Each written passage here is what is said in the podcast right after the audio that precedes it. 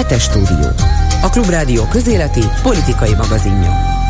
A demokrácia, a jogállam nem óvodás gyurma, amit úgy söndörgethetünk, úgy formázhatunk, ahogy a kedvünk tartja. Aztán majd csak lesz belőle valami, ha meg nem, akkor majd tovább gyúrjuk. A jogállam egyik legfőbb ismérve ugyanis a stabilitás, a meggyőződés, hogy a törvényeket, akár csak a párizsi utcaneveket nyugodtan lehet márványba kőbevésni, nincs szükség az átnevezésükre, átformálásukra minden 5-10 évben. Az állam, pontosabban a jogállam működése gránit szilárdságú, ahhoz nem lehet hozzápiszkálni, csak úgy, mert éppen megtehetjük. Elsőre ez jutott eszembe, amikor egy szélsőjobbos közreműködéssel a kormánypárt ismét elkezdte átgyúrni a fővárosi választási szabályokat, alig hat hónappal az önkormányzati választások előtt. A magyar demokrácia, ha még van ilyen egyáltalán, így is ezersebből vérzik. Megnyomorult, csúf torzó lett belőle, össze-vissza kaszabolták a sarlatánok, már csak a lélegeztetőgép tartja fenn benne az életjeleket. Úgy tűnik, már nem sokáig. Hol vannak már azok az idők, amikor a hatalom birtokosai még ügyeltek a látszatra? amikor még elbábozták legalább a saját közönségük számára, hogy itt még a jog és a tisztesség érvényesül a hatalomgyakorlásban. Emlékeznek még az Élet és Irodalomban megjelent 2001-es cikkre, ahol a Tokai szőlőbirtok ügyében tartott nem taggyűlés taggyűlésen Orbán Viktor még azt javasolta szőlőbirtokos feleségének és üzlettársainak, próbálják meg úgy belőni a kért állami támogatásokat, hogy ne nagyon lógjon ki a lóláb, ne ők nyerjék a legtöbbet. Pedig akkor mindössze 41 millió forintról volt szó, nem 10 milliárdokról. 22 év nagy idő. Sok víz lefolyt azóta a Bodrogon, meg a Dunán is. 2002 után 8 szűk ellenzékben töltött idő, a féle sivatagi bolyongás elég volt ahhoz, hogy a leendő diktátorban kiérlelődjön az elhatározás, ilyen hibát még egyszer nem követhet el az életben. Ha egyszer sikerül megszerezni a hatalmat, azt soha semmilyen körülmények között nem engedheti ki a keze közül, vagy a karmaiból. A mesterterv elkészült, és 2010 óta dermedten szemlélhetjük, ahogy maradéktalanul megvalósul az Orbáni maffia állam. Ahogy polip módjára kiszivattyúzza az éltető erőt az egész magyar társadalomból. A maffia állami évtizedről még részletesen is szótejtünk a hetes stúdió adásában. Most már a látszatra sem adnak. Vittek és visznek mindent, ami csak mozdítható a bankokat, az autópályákat, a kis és nagyvállalatokat, a teljes médiát, a független állami szervezeteket, az ügyészséget, a bíróságot, a járást és a megyét, az alkotmányt, mindent. Annyira, hogy még a Holdról, sőt, néha még Brüsszelből is látszik. Ilyen körülmények között nem is értem, hogy mi szükség volt erre a mi hazánkos színjátékra a választási törvény megbuherálása körül. Egyszer így, másszor úgy, ahogy a pillanatnyi hatalmi érdeknek megfelel. A szélsőjobbos politikai pribékek pedig boldogan elvégzik a rájuk osztott hentes munkát. Akár egy kis könyvdarálásról van szó, akár ha a fővárost kell visszaszerezni a narancsos diktátor számára. Egyszerűbb lenne az úgynevezett alaptörvénybe szimplán beleírni, amúgy türkmén mintára, hogy Magyarország örökös miniszterelnöke Orbán Viktor és kész. Csak nehogy a végén még én adjak ötletet egy kis további alkotmányozáshoz. A hetes stúdió mikrofonjánál Hardi Mihály, azonnal kezdünk. Önök a hetes stúdiót, a Klubrádió közéleti politikai magazinját hallják. Jó napot kívánok! Csernyánszki Judit szerkesztővel az alábbi témákat ajánlom a figyelmükbe a mai adásban. A választási törvény kap egy kis mihazánkos sufni túningot. Újabb mérföldkő a diktatúrába vezető úton. Erről kérdezzük László Robertet, a Political Capital választó jogi szakértőjét. A magyar polip köszöni jól van, sőt egyre újabb lábakat is növeszt. Tíz éve állította össze Magyar Bálint a magyar maffia állam diagnózisát. Kárpáti János járt a CEU Demokrácia Intézete, a Pénzügykutató Intézet és a Republikon Intézet közös konferenciáján. Vajon lesz-e az unokáinknak még tiszta levegő, tiszta ivóvíz, és egyáltalán lesz-e még élhető bolygó a számukra? Dubajban elkezdődött az ENSZ klímavédelmi konferenciája. De vajon mi magunk mit tehetünk az éghajlatért itt a Kárpát-medencében? Erről Harmat Ádámmal, a WWF éghajlatvédelmi programvezetőjével beszélgetünk. A mostaninál sokkal nagyobb támogatásra lenne szüksége Ukrajnának ahhoz, hogy elháruljon az orosz katonai győzelem réme a kievi horizontról. Ezt állítja új könyvében a számüzetésben élő Mihail Hodorkovsky. Az orosz ex-milliárdos brüsszeli sajtóértekezletéről Csernyánszki Judit készített hangos beszámolót. A műsor második felében megbeszéljük a hét legfontosabb eseményeit Kovács Zoltánnal, az Élet és Irodalom főszerkesztőjével, Baka Zoltánnal, a 24.hu újságírójával, és természetesen Bolgár György kollégámmal. Tartsanak velünk! Hetes stúdió. Azoknak, akiknek nem elég a hallgatás öröme. A héten törvénymódosítást nyújtott be a Mi Hazánk a parlamentben, amelynek alapján a fővárosi választási szabályokat megváltoztatnák. Mindezt uh, alig hat hónappal a választások előtt, hogy ennek milyen közjogi hatása lehet? Erről kérdezem László Robertet, a Political Capital választási szakértőjét. Jó napot kívánok! Szóval mi van itt a háttérben? Vajon ezt a saját kútfőből rántotta elő a mi hazánk, vagy pedig egyszerűen csak szokás szerint szolgálatokat tesz, politikai szolgálatokat tesz a Fidesznek, illetve a kormánynak? Jó napot kívánok! Tehát, hogy pontosan ez hogy történt ez a leosztás a Fidesz és a mi hazánk között, ezt nyilván csak ők tudják. Eh, ahonnan nekünk érdemes megközelíteni az az, hogy kinek kedvező ez, és hát meglepő módon a Fidesznek kedvező, meg a mi hazánknak kedvező hogy az, hogy valamilyen kooperáció volt a két párt között, az erőteljesen valószínűnek tűnik. Ritka, hogy egy ennyire pontosan kvalifikált törvényjavaslatot nyújtson be a, a mi hazánk. Ezt lényegében egy az egybe át lehetne már ültetni a felelő törvények helyébe, és onnantól kezdve már is más rendszerben választanánk a fővárosi közgyűlés tagjait ha nagyon rossz indulatú vagyok, akkor mondhatjuk azt, hogy ezt a törvényjavaslatot úgymond befújta a szél egyszer csak a mi hazánk parlamenti irodájába?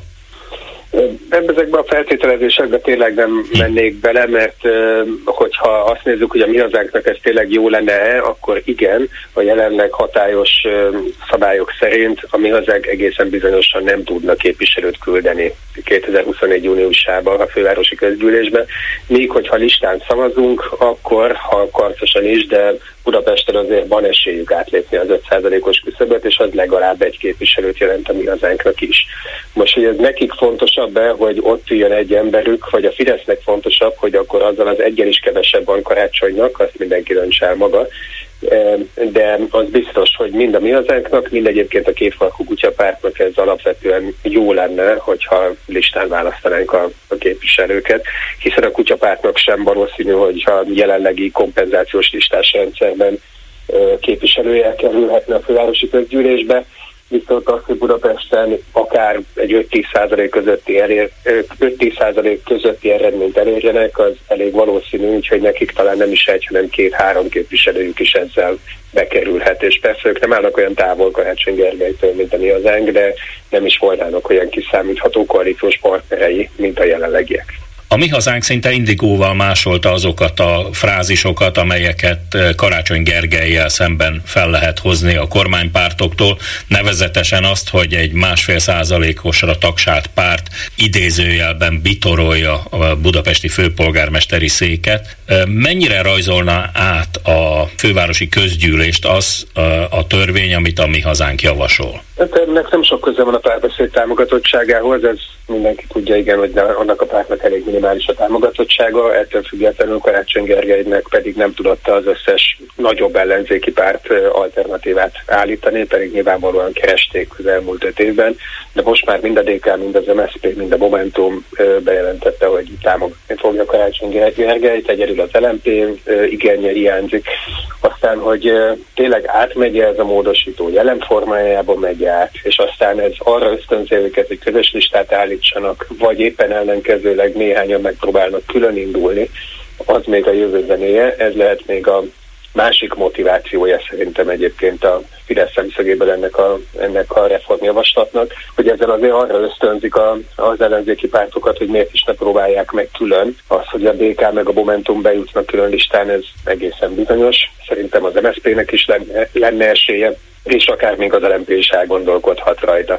Nem beszélve az, az új miniformációkról, hát rengeteg van közöttük, Úgyhogy ha elmenne jó pár szavazat a kukába, ezekre a minipártokra leadottak közül, az megint csak a Fidesznek lenne jó, mert ezek mind-mind e, amúgy hasznosulhatnának a karácsony hátországában, de hogyha ezek elmennek olyan pártokra, akik aztán nem nyernek mandátumot, akkor az mind-mind relatíve a Fidesz erősíti a fővárosi közgyűlésben. Ami meg az indigót illeti, azért nem pontosan ugyanaz a törvénymódosítás szerepel most a parlament előtt, mint ami 2014 előtt volt a rendszer.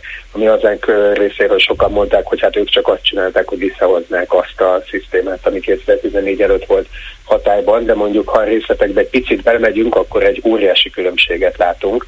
Korábban azért elég szigorú feltételei voltak annak, hogy kiállíthat egyáltalán listát. Most viszont, ha ez így megy át, ahogy most látjuk, akkor elegendő lenne mindösszesen három polgármester jelöltet elszórni a 23 kerületek valamelyikébe. Három kerületbe kellene csak polgármester jelöltet állítani. Ez egy nagyon-nagyon lazán, könnyen teljesíthető feltétel, még a leg, legkisebb miniformációk számára is. Tehát az ez nem ugyanaz, mint ami 2014 előtt volt. Vajon a Fidesz gondolatai között mi szerepelhetett? Befolyásolhatta ezt a döntést, vagy egyáltalán ezt a manőverezést, hogy például a, a Záves Research egyik friss felmérése szerint, ha együtt indulnának az ellenzéki pártok közös jelöltekkel, akkor megverhetnék a Fideszt akár a fővárosban is. Ugye ebből közben kilóg az LMP, aki állítólag Vitézi Dáviddal tárgyal, illetve hát a két legnagyobb ellenzéki párt között pedig hát Donát Anna többszörösen is igyekezett összerúgni a port a DK-val, tehát ott is áll a bál, szóval az az egység távolabbnak tűnik, mint valaha. A matematika mit mutat? Matematikára akkor lehetne beszélni, hogyha legalább azt tudnánk, hogy milyen milyen formában indulnának neki a választásnak az ellenzéki pártok, de most nem ők hibáztathatók azért, hogy ezt még nem találhatták ki ilyen rövid idő alatt, hiszen még ez a törvényjavaslat, ami most a parlament előtt van, még azt se tudjuk, mikor lesz ennek a végszavazása, és addig még jövő hét folyamán például rengeteg módosító beérkezhet, és ezt ismerjük, amikor menet közben még alapjaiban átírják ezeket a javaslatokat. Hát pont ez a zavarkeltés, ez a, ennek a bizonytalanságnak a fenntartása az, ami a Fidesznek a célja, hogy az ellenzék most így össze-vissza kapkodjon, és azt se tudja, hogy milyen szabályok szerint kellene egyáltalán kialakítani a stratégiáját. Tehát a végeredménynél sokkal fontosabb ez a folyamat, amin, amin most végig megyünk, ebben ez az állandó bizonytalanság, amiben a Fidesz tartja az ellenzéki oldalt.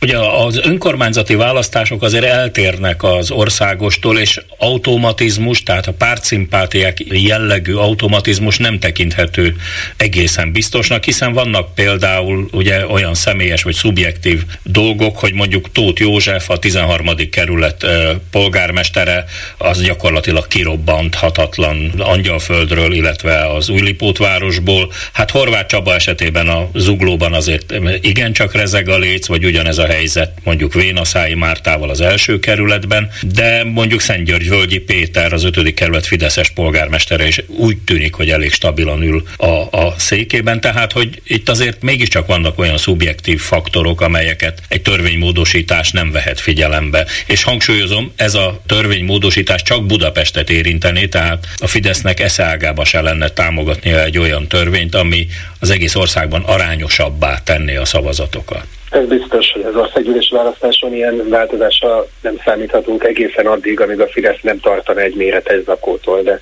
hát ez azért nem fenyegeti őket a belátható jövőben. Hogyha ettől félnének, akkor egyébként biztosra vehetjük, hogy csillogó szemmel mondanák, hogy de hát nem azt mondta itt mindenki, hogy arányosabb legyen a választási rendszer, tegyük akkor mégiscsak arányosabbá, de ez addig nem fog bekövetkezni, amíg nem kell, nem kell félniük egy tényleg egy komolyabb választási verességtől.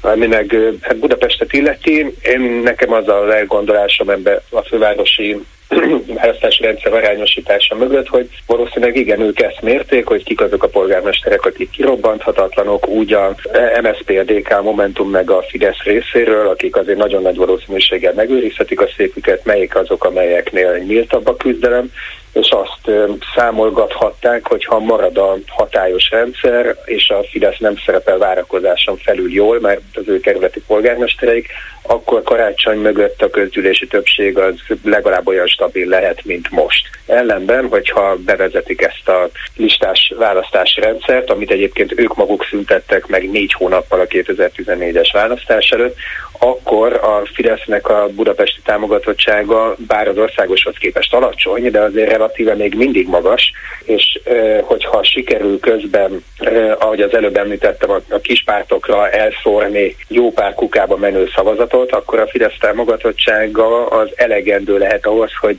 plusz a mi hazánkkal kiegészülve, hogy talán-talán a karácsonynak legalábbis megszorongassák a többségét, de még az is lehet, hogy elvegyék. Minimális esélyt látok erre 2024 júniusában, de a, a lehetőség az mindenképpen erősebb úgy, hogyha listán szavazunk, szemben azzal, hogyha maradna a hatályos rendszer. Végezetül egy jogfilozófiai kérdés, hogy szabad-e ilyen gyakran hozzányúlni a választási szabályokhoz.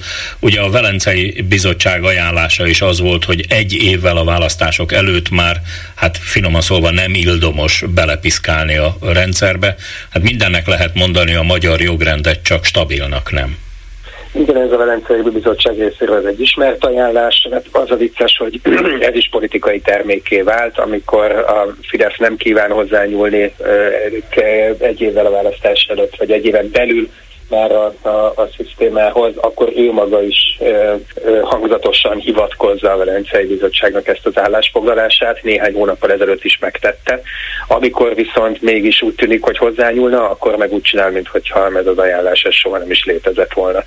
Közjogi akadálya nincsen, az utolsó pillanatig hozzá lehet nyúlni, akár az önkormányzati, akár az országgyűlési választási rendszerhez de egyébként az sem számítana sokat, hogyha lenne valami törvényi akadálya, hiszen amíg a Fidesznek kétharmada van, akkor ezeket a tiltásokat is bármikor, bármelyik éjszaka alatt kiveszik a törvényből, megváltoztatják a törvényt, vagy visszateszik ezt a korlátozást.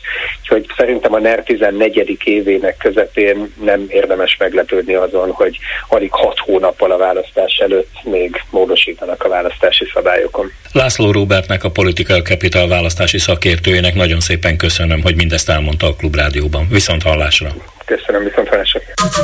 Önök a hetes stúdiót, a Klubrádió közéleti politikai magazinját hallják. Ha tudni akarod, kik hozzák valójában a döntéseket Magyarországon, akkor elég megnézni, hogy kikülnek a Felcsúti stadion VIP páholyában. Egy legendás mondat Magyar Bálint szociológus tíz évvel ezelőtt megjelent tanulmány kötetéből.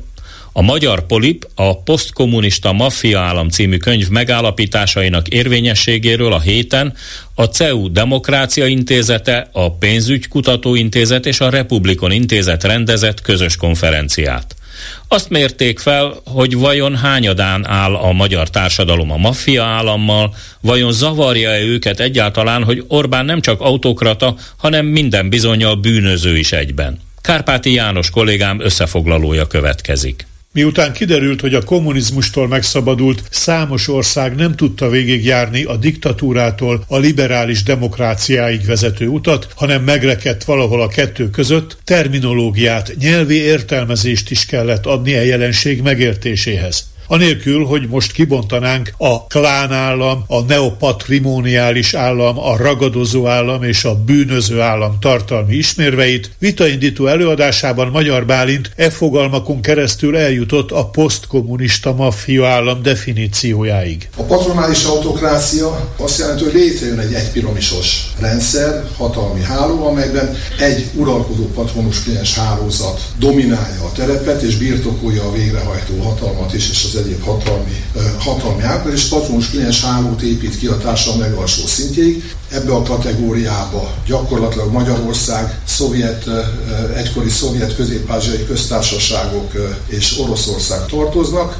A posztkommunista maffia állam az gyakorlatilag egy al esete a patronális autokráciáknak. És hogyha szociológiai, antropológiailag az, az állam az klánállam, neopatrimoniális állam, ragadozó állam és bűnöző állam, akkor beszélhetünk uh, maffia államról. Mi a posztkommunista jelzőt azért tettük ide, mert mi ezt a kört vizsgáljuk. A volt politikus azonban korán sem merült el a tudományosság száraz nyelvezetében, amikor például arról beszélt, hogyan születnek a döntések ebben a maffia államban. Minden olyan mondat, ami úgy kezdődik, hogy a Fidesz úgy döntött, a kormány úgy döntött, a parlament úgy döntött, ezek hamis állítások. Nem létező, ilyen értelemben politikailag nem létező testületek, döntéshozatal szempontjából nem létező testületek. Ha a döntéshozó, hát hogy mondjam, szűkebb döntéshozó testületet akarjuk valamilyen módon detektálni, akkor ha néhány fényképet összeválogatunk a Felcsúti stadion Big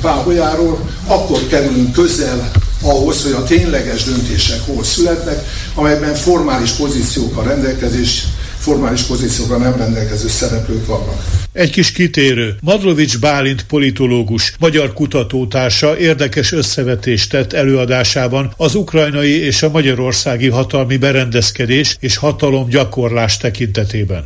Sokan azt mondják, tulajdonképpen amit most Zelenszky csinál a háború alatt, az az, hogy egyrészt koncentrálja a hatalmat, ami egy háborúban elkerülhetetlen, másrészt semlegesíti az oligarchákat. Na most mit csinált Putyin a 2000-es években? Koncentrálta a hatalmat és semlegesítette az oligarchákat. Tehát akkor itt van egy hasonlóság, tulajdonképpen ugyanazt csinálja a kettő, és most ő csak kiépíti majd a saját maffia rendszerét?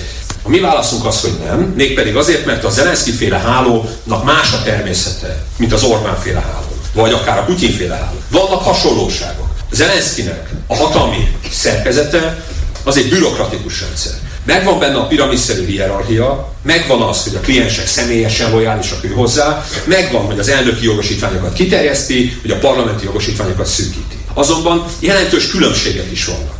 A legfontosabbak a következők. Egyrészt nem megy át a döntéshozatal informális testületekben, amiről Bálint beszélt, hogy a döntések nem a kormányban, nem a pártban születnek. Ez ott nem azt jelenti, hogy egy informális körbe vinné át a döntéshozatal, hanem egy formális testületben. Nincsenek diszkrecionális büntetések és jutalmak. Az oligarcha ellenes törvények normatívak. Nincsenek saját új, ö, saját nevelésű oligarchák, és nem történik meg, hogy azoktól az oligarcháktól, akiknek államosítják most a vagyonát, azt odaadnák a Zelenszky saját oligarcháinak, ahogy az Orbán esetében történik, hogy elvesznek bizonyos tulajdonokat, államosítják őket, idéglenesen majd továbbadják a rendszernek a saját klienseire vissza hazai vizekre. Hanendre, a Medián Közvélemény és Piackutató Intézet igazgatója beszámolt arról a szeptemberi felmérésükről, amely kimutatta, hogy a magyar lakosság körében az egészségügy helyzete és a szegénység, a megélhetési gondok állnak a problématérkép élén, és ezeket követi a korrupció. Feltették azt a kérdést is, hogy a kormány miért nem oldja meg a problémákat. Négy kategóriába tudtuk besorolni a válaszaikat, és meglepő módon nem csak a, azok, akik a korrupciót emlegették fontos problémának, hanem majdnem minden más csoportban visszatérő válasz típus volt az, hogy a kormány az, hogy nem, nem tudja megoldani a problémákat, ez elsősorban a korrupcióval magyarázható.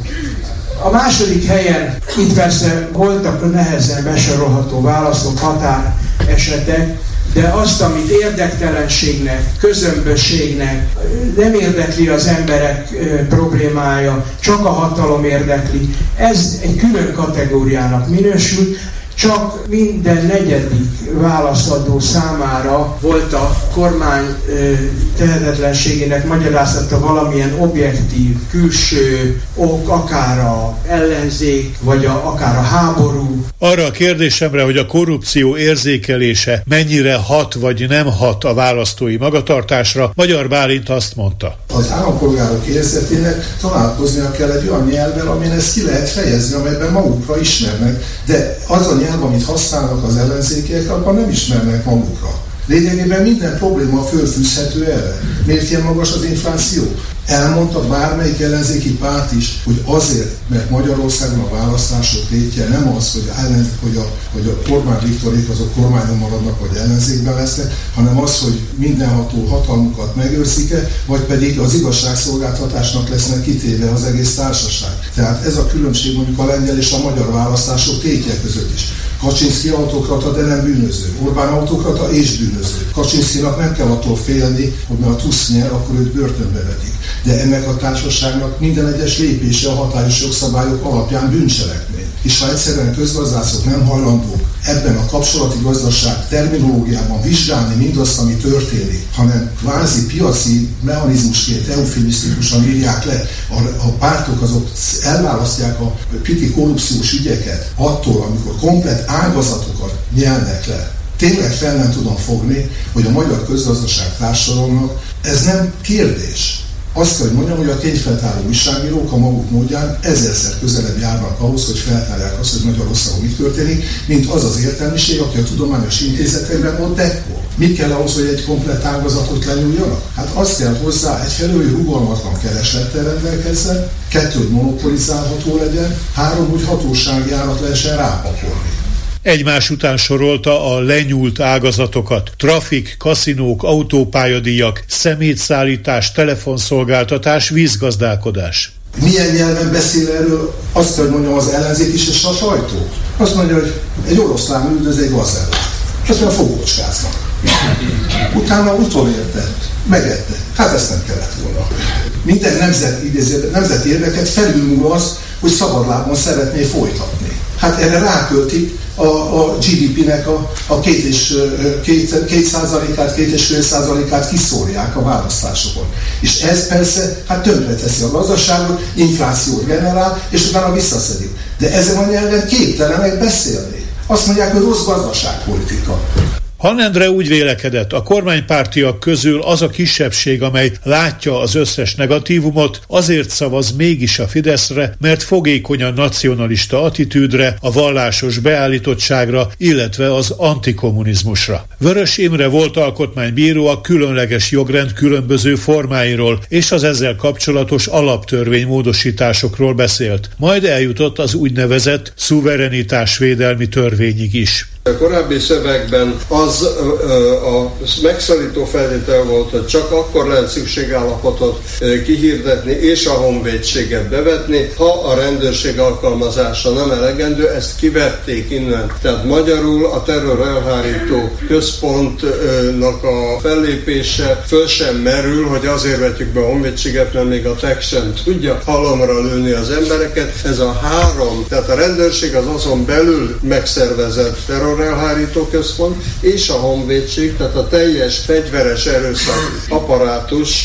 a kormány rendelkezésére áll Magyarországi bevetése. A veszélyhelyzetnek a lényege eddig az volt, hogy az országgyűlés meghosszabbította a kormány rendeleteit. Ez most úgy változott, hogy a kormány magát a veszélyhelyzetet hosszabbíthatja meg, mégpedig 30 nappal. De a tizedik alaptörvénymódosítás ezen is túlment, mert a 30 napot felemelte 180 napra. A közös szabályok között találjuk a gyöngyszemét a magyar alkotmányjogi jogalkotásnak. Az 52. és 53. cikk így szól. A kormány tájékoztatja rendeleteiről ezekben a veszélyhelyzetben és, az összes különleges jogrendben hozott rendeleteiről a köztársasági elnöket és az országgyűlést. Ennek az a célja, hogy mondja eufemisztikusan az alaptörvény, az országgyűlés hatályon kívül helyezheti ezeket a rendeleteket. Ezért az 54. paragrafus 6. bekezdés úgy szól, hogy a kormány rendeletét az országgyűlés hatályon kívül helyezheti, de a kormány azonos szöveggel újra megalkothatja, ha azt a körülmények jelentős változása indokolja. A szuverenitás védelmi törvény a nyelv dolog, amire annyit Bálint és annyit beszél. Szóval én, én egyszerűen államvédelmi törvénynek nevezném a hatóságot államvédelmi hatóság, nem kell ebből e, e, e, ezt, cifrázni. Én azt gondolom, hogy az, hogy ilyen nap mint nap hétről hétre ilyen eseményekkel találkozunk, hogy most ilyen, ugye ez az államvédelmi törvény, jövő héten lesz valami más. Előző héten is volt. Nehogy azt higgyük, hogy, mert mindig azt mondjuk, hogy van még lejjebb, hogy nem gondoltuk volna, és akkor mindenki ájgodozik, hogy na hát, meg, meg nem tudom micsoda. Szóval itt rendszerimmanens létformáról van szó, ez a rendszer, ez így létezik. Kimutathatja meg a kiutat az előállt helyzetből. Flex Zoltán, jogász, szociológus, szerint nem a jogászok. A jogállam intézményeinek helyreállítása a szükséges, de messze nem elégséges feltétel annak, hogy létrejön egy majdnem stabil demokrácia, mert a hazugság nyelvét azt nagyon intenzíven használja a szakma, a jogász szakma is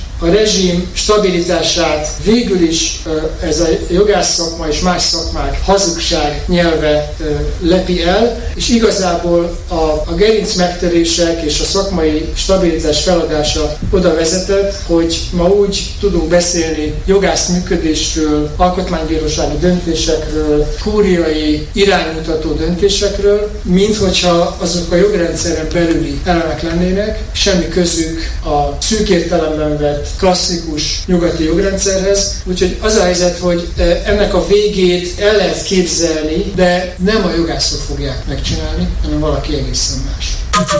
Önök a hetes stúdiót, a Klubrádió közéleti politikai magazinját hallják. A héten Dubajban elkezdődött az ENSZ klímavédelmi konferenciája, ami várhatóan legalább két hétig eltart, de hogy mi szerepel a napirendjén, és hogy egyáltalán mit várhatunk a Dubai konferencia eredményeitől, ha lesznek ilyenek egyáltalán. Erről kérdezem Harmat Ádámot, a World Wildlife Fund, a világ vadvédelmi alapjának klímavédelmi szakértőjétől. Jó napot kívánok! Jó napot kívánok! Szóval Dubaj mit hozhat? Hozhat-e egyáltalán változást? Ráadásul ugye egy olyan országban rendezik ezt a konferenciát, amelyik híresen hírhett a, a, arról, hogy, hogy hát magasról tesz a klímavédelemre. Ugye ez az a sivatagi ország, ahol 40 fokba is lehet síelni, meg hatalmas felhőkarcolók vannak, meg óriási fosszilis üzemanyag exporttal foglalkozik Szóval elég ellentmondásos mindez a konferencia. Mit gondol erről? Így igaz, most ugye annyit tudni kell az egészről, hogy ugye 2015-ben elfogadták a Párizsi Egyezményt, és gyakorlatilag ugye ennek a megvalósítása történik. Ugye az a nagy globális cél, hogy a felmelegedést itt az évszázad végéig két fokon belül tudjuk tartani, és hogy törekedjünk a másfél fokra. És gyakorlatilag úgy épül fel a rendszere, hogy 2020-ban volt először egy ilyen vállalási kör, most írunk 2023-at, most nézzék meg azt, hogy ezek a vállalások, amiket tettek, ezek hogyan állnak, és mire elég ahhoz, hogy elérjük ezt a közös célt. Nyilván nem, nem kell ezt nagyon magyarázni, de hogy nagyon messze vagyunk még attól, hogy ezt elérjük. Tehát, hogyha a mostani ígéreteket sikerül betartani, akkor ilyen három foknál leszünk nagyjából felmelegedés tekintetében az évszázad végére és most lesz két évük az országoknak arra, hogy új ígéreteket tegyenek, és ami fontos, amit szerintem egy abszolút pozitívum, hogy ez ki van mondva, hogy ezek az öt évenkénti új célok, ezek nem lehetnek ugyanazok, mint a korábbiak, tehát mindig ambiciózusabb célt kell ígérni. És nagyon fontos most az, erről most biztos, hogy fog születni döntés, hogy ezt a, tehát ezt a globális leltárt, ezt most milyen megfogalmazásba fogják rakni, tehát kvázi mekkora lelkiismerettel fognak itt rendelkezni az országok, hogy bevallják-e maguknak, vagy próbálják elpalástolni, hogy az, ami most történik, az, az korán sem elegendő. Ugye nagyon fontos ebben azért a mihez képest, mert ez a másfél fok, meg ez a két fok, ezt ugye ha jól tudom, akkor ezt az ipari forradalom előtti időkhöz, tehát az 1700-as évek végétől ö, kellene számítani. Isten hát, igazából... Hát pontosabban a, a, tehát a 19. tehát az 1850-1900-as év fél évszázadnak a a klímáját veszik alapul, és hát ahhoz képest ez az alapszám, és ehhez képest mérik, igen. És a mostani felmelegedésnek a gyökerei azok valahova visszavezethetők egyébként a 60-as évekre, amikor tömegesen elkezdődött a motorizáció egész, az egész világon, illetve ugrásszerűen megnő a népesség, tehát ugye tévedés lenne azt hinni, hogy csak a szénerőművek vagy, a, vagy az autók jelentik a, a, a mm, széndiokszid kibocsátás a, nagy részét, hiszen a mezőgazdaság, amelyik 8 milliárd embert kell, hogy élelemhez juttasson, legalább ugyanolyan nagy kibocsátó. Hát nagyjából úgy néz ki amúgy, hogy a teljes kibocsátásnak a háromnegyede azért az az energiafelhasználáshoz köthető, van akkor ilyen 5-10 százalék, ami ilyen közvetlen ipari, és akkor a többi az, az meg a mezőgazdasági, meg hát ebbe beletartozik a, a földhasználat változás, ezt magyarul így gyakorlatilag a, az erdőírtásra kell gondolni, és nagyon jó, hogy mondta ezt a 60-as éveket, mert ez egy ilyen kulcspont ebben az egész kérdésben, hogy ki a felelős a klímaváltozásért, hogy itt egy, egy kumulatív kibocsátásról beszélünk, ez gyakorlatilag azt jelenti, hogy ugye amit ma kibocsátunk széndiokszidot, illetve amit mondjuk a 60-as évek kibocsátottak széndiokszidot, ez még mindig ott van a légkörben, tehát a, a légkörben a széndiokszid élettartam az több mint száz év. És ez azt jelenti, hogy igazából ahogy megyünk előre az időben, egyre csökken annak a lehetősége, hogy ezt a másfél vagy a két fokos limitet el tudjuk érni. Mind a kettőre van pontos szám, hogy hány gigatonna széndiokszidot bocsátat még ki az emberiség, és hát tudni kell azt, hogy itt ha a másfél fokot nézzük, a jelenlegi léptéket nézve ez egy ilyen 7-8 éven belül teljesen el fog fogyni. És emiatt nagyon fontos az, hogy ha komolyan veszük ezeket a klímacélokat, akkor itt egy nagyon-nagyon drasztikus kibocsátás csökkentésre lenne szükség, és, ahhoz, és ehhez képest hiába azért azt nem mondhatjuk, hogy nincsen értelme ennek az egész Párizsi Egyezménynek, a klímacéloknak, mert azért legalább az van, hogy stagnál most a, a kibocsátás. Tehát, hogy ez nem lenne, akkor azt még rosszabb lenne a helyzet, de hogy ez, ez messze-messze nem elegendő. És akkor itt most kicsit reagálnék még itt Dubajnak a szerepére, aki ugye ezt az egész konferenciát most a házigazdája lesz. Itt, ami egy, egy, egy fontos kérdés, vagy hát sokkal fontosabb az, hogy nem csak arról van szó, hogy ők szervezik meg, és ők a házigazdák, hanem magát az elnökét, tehát aki levezényli a tárgyalásokat, azt is ők adják, és történetesen ez az úri ember, ez az ottani állami olajipari cégnek a vezetője. Azért nem, nem lehetünk naivak azzal kapcsolatban, hogy itt ez nyilván negatív irányba fogja befolyásolni itt a tárgyalások előre menetelét. Főleg úgy, hogyha itt még a napi rendi pontokra visszatérhetnék, ez az, ami, ahol igazából a tavalyi klímacsúcs abba maradt, ott azért az országok már egy jelentős része szerette volna, hogy a fosszilis energiahordozók kivezetésére legyen egy konkrét céldátum, legyenek erre vonatkozóan ígéretek, és ez végül is így az utolsó napon akkor kiderült. Ez most újra nagy vita lesz, és emiatt nyilván fontos szerepem az elnöknek, de azért remélkedhetünk abban, hogyha itt a, mégiscsak egy, egy demokratikus folyamatról van szó, hogyha a részes feleknek, tehát az országoknak a nagy része ezt súlykolja, akkor, akkor ez bekerülhet majd itt a, a, a végső jelentésbe is.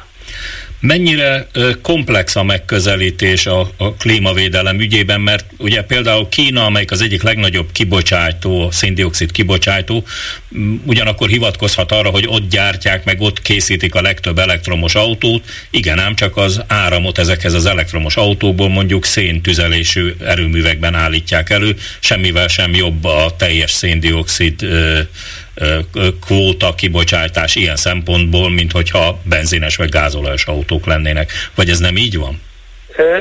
De, de van elég pontos forgatókönyvek arra vonatkozóan, hogy hogyan lehetne elérni ezt a, akár a másfél fokos vagy a két fokos klímacélt. Eh, tehát ebbe beletartozik az, hogy mennyi elektromos autónak kellene lenni, mennyire kellene közben zöldíteni a, a villamosenergia termelés, de az is benne van, hogy eh, mennyi új erdőt kellene telepíteni, illetve visszatelepíteni ott, ahol már kiirtottuk.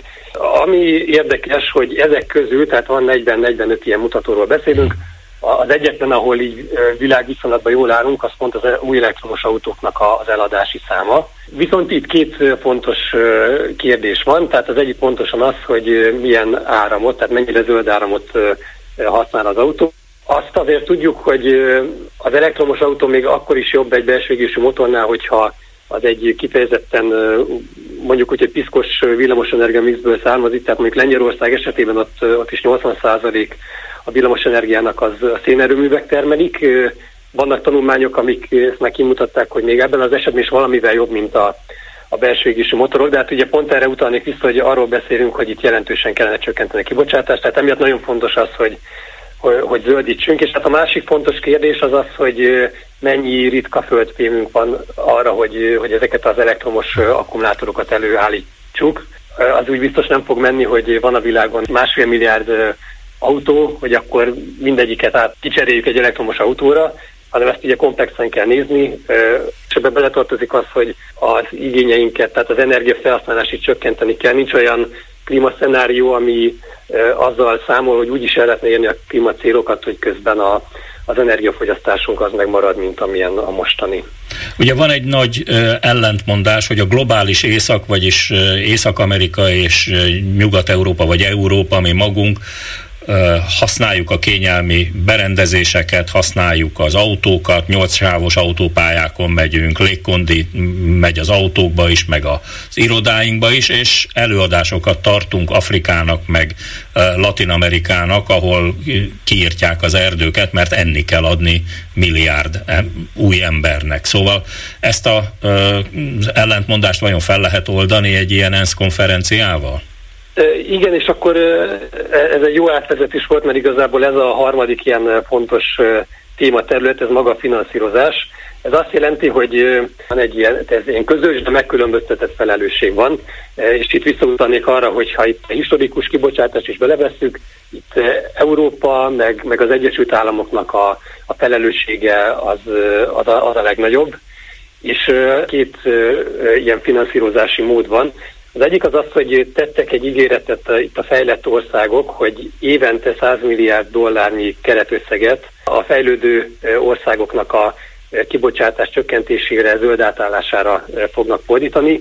Ezzel kapcsolatban itt van még bőven tendő, mert hogy ez a pénz, ez sajnos nem áll jelenleg rendelkezésre. Ez folyamatosan nőtt az utóbbi évek, de még mindig csak ott tartunk, hogy ilyen 80 valahány milliárd forint állt össze, és azért, tehát ami szükséges lenne, az igazából jóval nagyobb ennél a 100 milliárdnál. Tehát ez, ez még egy fontos kérdés, hogy itt vállaljanak nagyobb felelősséget a fejlett országok.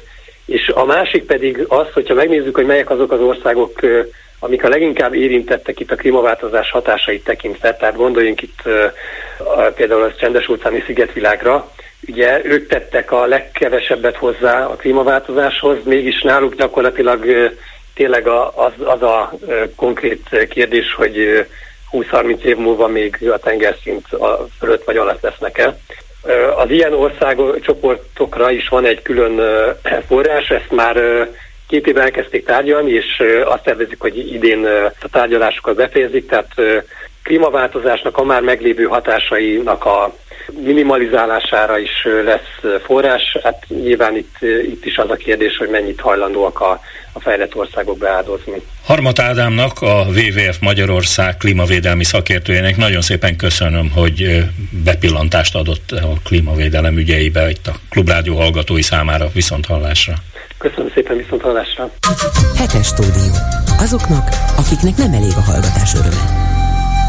Ha az Európai Unió csak ilyen mértékben és tempóban támogatja Ukrajnát, akkor az oroszok megnyerhetik a háborút. Ezt állítja Mihail Hodorkovsky. A számüzetésben élő volt üzletember, aki megjárta Vladimir Putyin börtöneit is Oroszországban, a jelen fejleményei ellenére bizakodó és már arra készül, hogy miként lehetne újjáépíteni a demokratikus ellenzéket Oroszországban. Erről könyvet is írt, és a Brüsszelben szervezett online konferencián ki is fejtette gondolatait.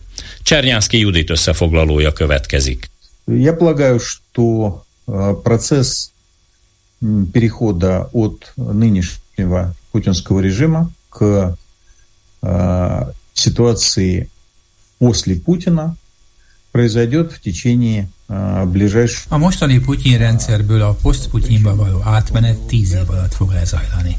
Vágott a dolgok közepében Mihail Borisovics Hodorkovsky, azon az online találkozón, amelyet az Európai Unió oroszországi állandó raportőre Andrius Kubilius parlamenti képviselő szervezett Brüsszelben, és ahol bemutatták a hogyan mészároljuk le a sárkány címmel írt új Hodorkovszki könyvet. A számüzetésben élő orosz üzletember azt mondta, azért érzett késztetést a könyv megírására, mert sokan már teljesen eltemedik az orosz ellenzéket, mint amelyik nincs és nem is lesz. Ő ezzel szemben bizakodó. Ezt már csak abból is gondolom, hogy az orosz történelem autokratái mind 70-es, 80-as éveiben távoztak az élők világából. És egyelőre semmi sem igazolja, hogy ez esetben nem ugyanígy történne. Visszatekintve az orosz történelem nagy fordulataira, akkor azt is feltételezem, hogy a változást egy átmeneti, rövid időszak, idegenes kormányzás követi, és ez idő alatt dőlhet el, hogy a lehetséges két forgatókönyvből melyik valósul meg. Egy, vagy még erősebb diktatúrába süllyed az ország, vagy kettő, esetleg megerősödve kikerül ebből a káoszból az európai mintára szerveződő demokratikus ellenzék.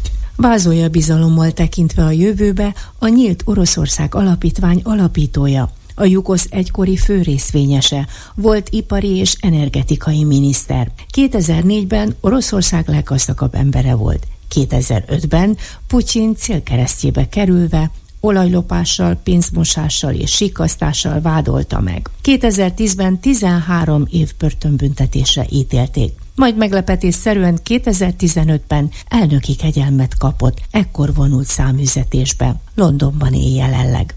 Почему я считаю актуальным говорить об этом сейчас? Hogy miért tartom aktuálisnak most erről beszélni és könyvet írni.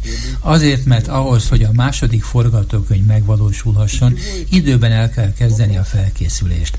Az egyeduralmi rendszert fel kell, hogy váltsa hatalom megosztásának demokratikus formája, amelynek hatására az ország mélyreható föderalizációja áll össze. Az első forgatókönyv tradicionális, az orosz történelmi tapasztalatok szerint, de az is igaz, hogy mindig tragédiába torkolott. Nem vezet sikeres sajnos az sem, ha egyeduralkodóként igyekszik a többiekkel ellentétben másként kormányozni az illet és például nem keres külső ellenséget magának, mint ahogy tette ez Gorbacsov is. Látjuk, neki sem sikerült megváltoztatni a rendszert. Ezért elengedhetetlen az egyszemély irányítás intézményének megszüntetése, és ezért kell erre időben felkészülni. Stephen Hall is résztvevője volt a panelbeszélgetésnek, aki a Harry Jackson Society tagja és a Brit University of Bath posztszovjet politikájára szakosodott professzora. I think that there is a need to talk to the, the elite a politikai elittel meg kell kezdeni a párbeszédet a nyugatnak, értve ezen az uniós tagországokat és a változásban érdekelteket. A politikai eliten belül ugyanis létezik a patrióta érzelműek csoportja, akikkel már most ki kell alakítani az együttműködés bizonyos formáját. Mint ahogy ez megkezdődött Ukrajnában az ottani elittel.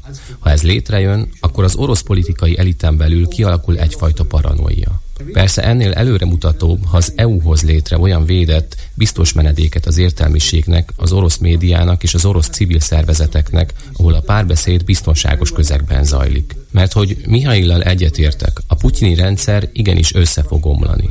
És akkor már ott kell legyen egy stabil, újjáépítő elit. Legyen kész erre a feladatra az orosz politikai elit a diaszpórában, a média országokon átívelő világában, ahol támogatással meg tudnak jelenni a közösségi hálón is. Ez azt is jelenti, hogy legyen az Franciaország, Olaszország, Litvánia, ott munkát, lakhatást, megélhetés biztosítva az orosz diaszpórának életteret kell adni. Hol kitért arra is, hogy Európának és a nyugatnak nem csak Ukrajnát kell támogatnia, hanem Oroszország ezen értelmiségét is, hogy a kellő pillanatban ugrásra készen irányítani tudja az országot úgy, hogy a nagy értéknek számító, mint egy száz etnikum is, és a tagköztársaságok parlamentjei erre nyitottak legyenek. Nem falakat kell építeni Oroszország köré, hanem nyitni kell rá, mármint az új erőre. És a hadsereg megnyerése sem kevésbé fontos, hisz a katonák egy része maga is szégyelli, ami például mondjuk Bucsában történt, és a toborzások előli menekülés is erre utal. Nem fegyvert kell fogni Oroszországra, hanem kiépíteni a háttérországot, mert az európai béke és a világbiztonsága szempontjából is meghatározó az, ami Putyin után történik a Kremben. Putin will be able to legitimate himself again by saying ha nem segítjük emellett Ukrajnát, és Putyin megnyerné a háborút, akkor újabb évtizedet veszítettünk. És a revans szörnyű lesz, hisz Putyin joggal mondhatja azt, hogy legyőzte a nato -t. A beszélgetés során megtudtuk, hogy Mihail Borisovics a háború ellenes ukrán bizottságot segíti tanácsaival. És természetesen többen vetettük fel a kérdést, milyennek ítéli meg az ukrán-orosz háború kimenetelét. Я позволю себе быть недипломатичным, azt hiszem megengedhetem magamnak, hogy ne a diplomácia nyelvén, hogy ne finoman fogalmazzam meg a véleményemet erről. A nyugati fegyveres támogatás mostani mértékével Ukrajna nem fogja tudni megnyerni ezt a háborút. Tekintve, hogy Ukrajna a 91-es határok elismeréséig akar eljutni. Emellett nem látok semmilyen szándékot arra nézve, hogy a fegyverellátást felemeljék olyan szintre, amelyel az ukránok ezen terveit meg lehetne valósítani. És mivel ez pénzbeli támogatás, forrás nem az én zsebemből megy Ukrajnának, hanem az amerikai és európai adófizetők pénzéből, ezért nekem nincs is jogom mások zsebében kutakodni, és bármilyen elvárást nekik szegezni. Tehát a dolgok mostani állása szerint azt sem látom, hogy Oroszország összeomlása Ukrajna győzelmének következménye lehetne. Fogalmazott őszintén Hodorkovsky. Ugyanakkor kijelentette azt is, nem tudja elképzelni, hogy a putyini rendszer összeomlása után még rosszabb jönne. Egy szomszédos szláv néppel háborút folytatni és atomfegyverrel fenyegetőzni, ennél már nincs rosszabb és nincs lejjebb Единственное, почему на сегодняшний день он не применяет ядерное оружие и не применяет... Egyetlen oka van annak, hogy nem fogja ennek ellenére bevetni az atomfegyvert, még a taktikait sem, mert tökéletesen tisztában van azzal, hogy csak a saját helyzetén rontana. Még rosszabb megítélése lenne a saját hazájában is. Romlana a róla kialakított kép. Kínában épp úgy, mint az Egyesült Államokban, Európában, illetve bármelyik civilizált országban.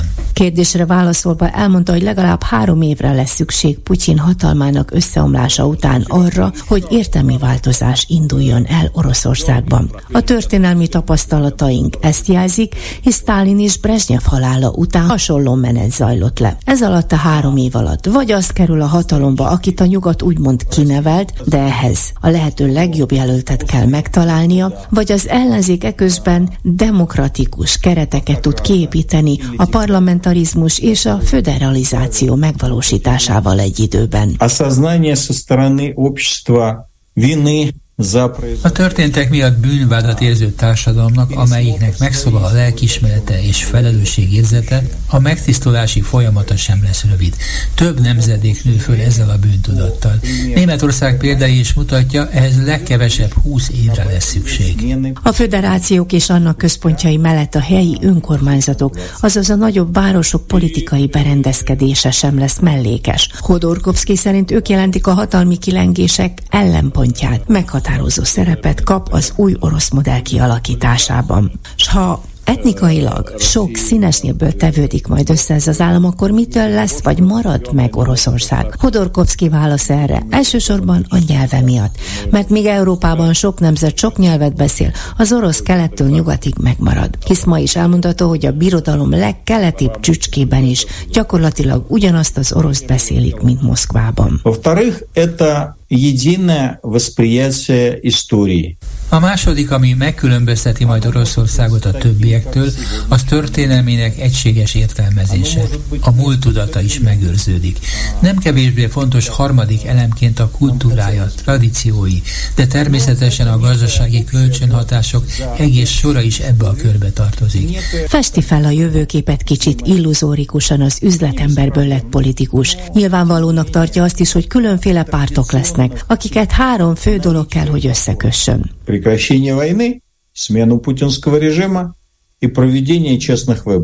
A háború befejezésének az akarása, a putyini rendszer leváltása és a tisztességes, demokratikus választások véghezvitele. Ezekből a pártokból összeáll valamilyen koalíció, amit én leginkább amolyan népfrontnak neveznék, vagy valami hasonlónak.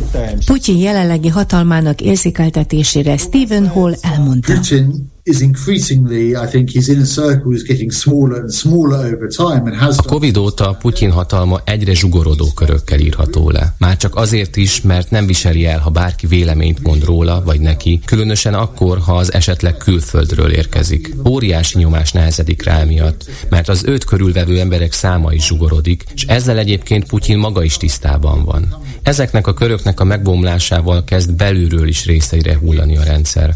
Elindulhat az a folyamat, amit a 90-es évek rendszerváltó éveiben láttunk. Persze kérdés, vajon Hodorkovsky meg tudja győzni a nyugati vezetőket arról, amit leírt a könyvében? Mert a szkeptikusok szerint Oroszország soha nem lesz demokrácia. Megmarad olyannak, amilyen eddig is volt. Megmaradnak a sárkányok, és a nyugatnak alkalmazkodnia kell majd Putyinhoz, akarjon az bármi. Один ответ мне э, дает желание видеть э, светлое будущее. Az egyik válaszom nem szívderítő a jövőnkre néz nézve, de a másik válaszomat tapasztalatomra alapozom.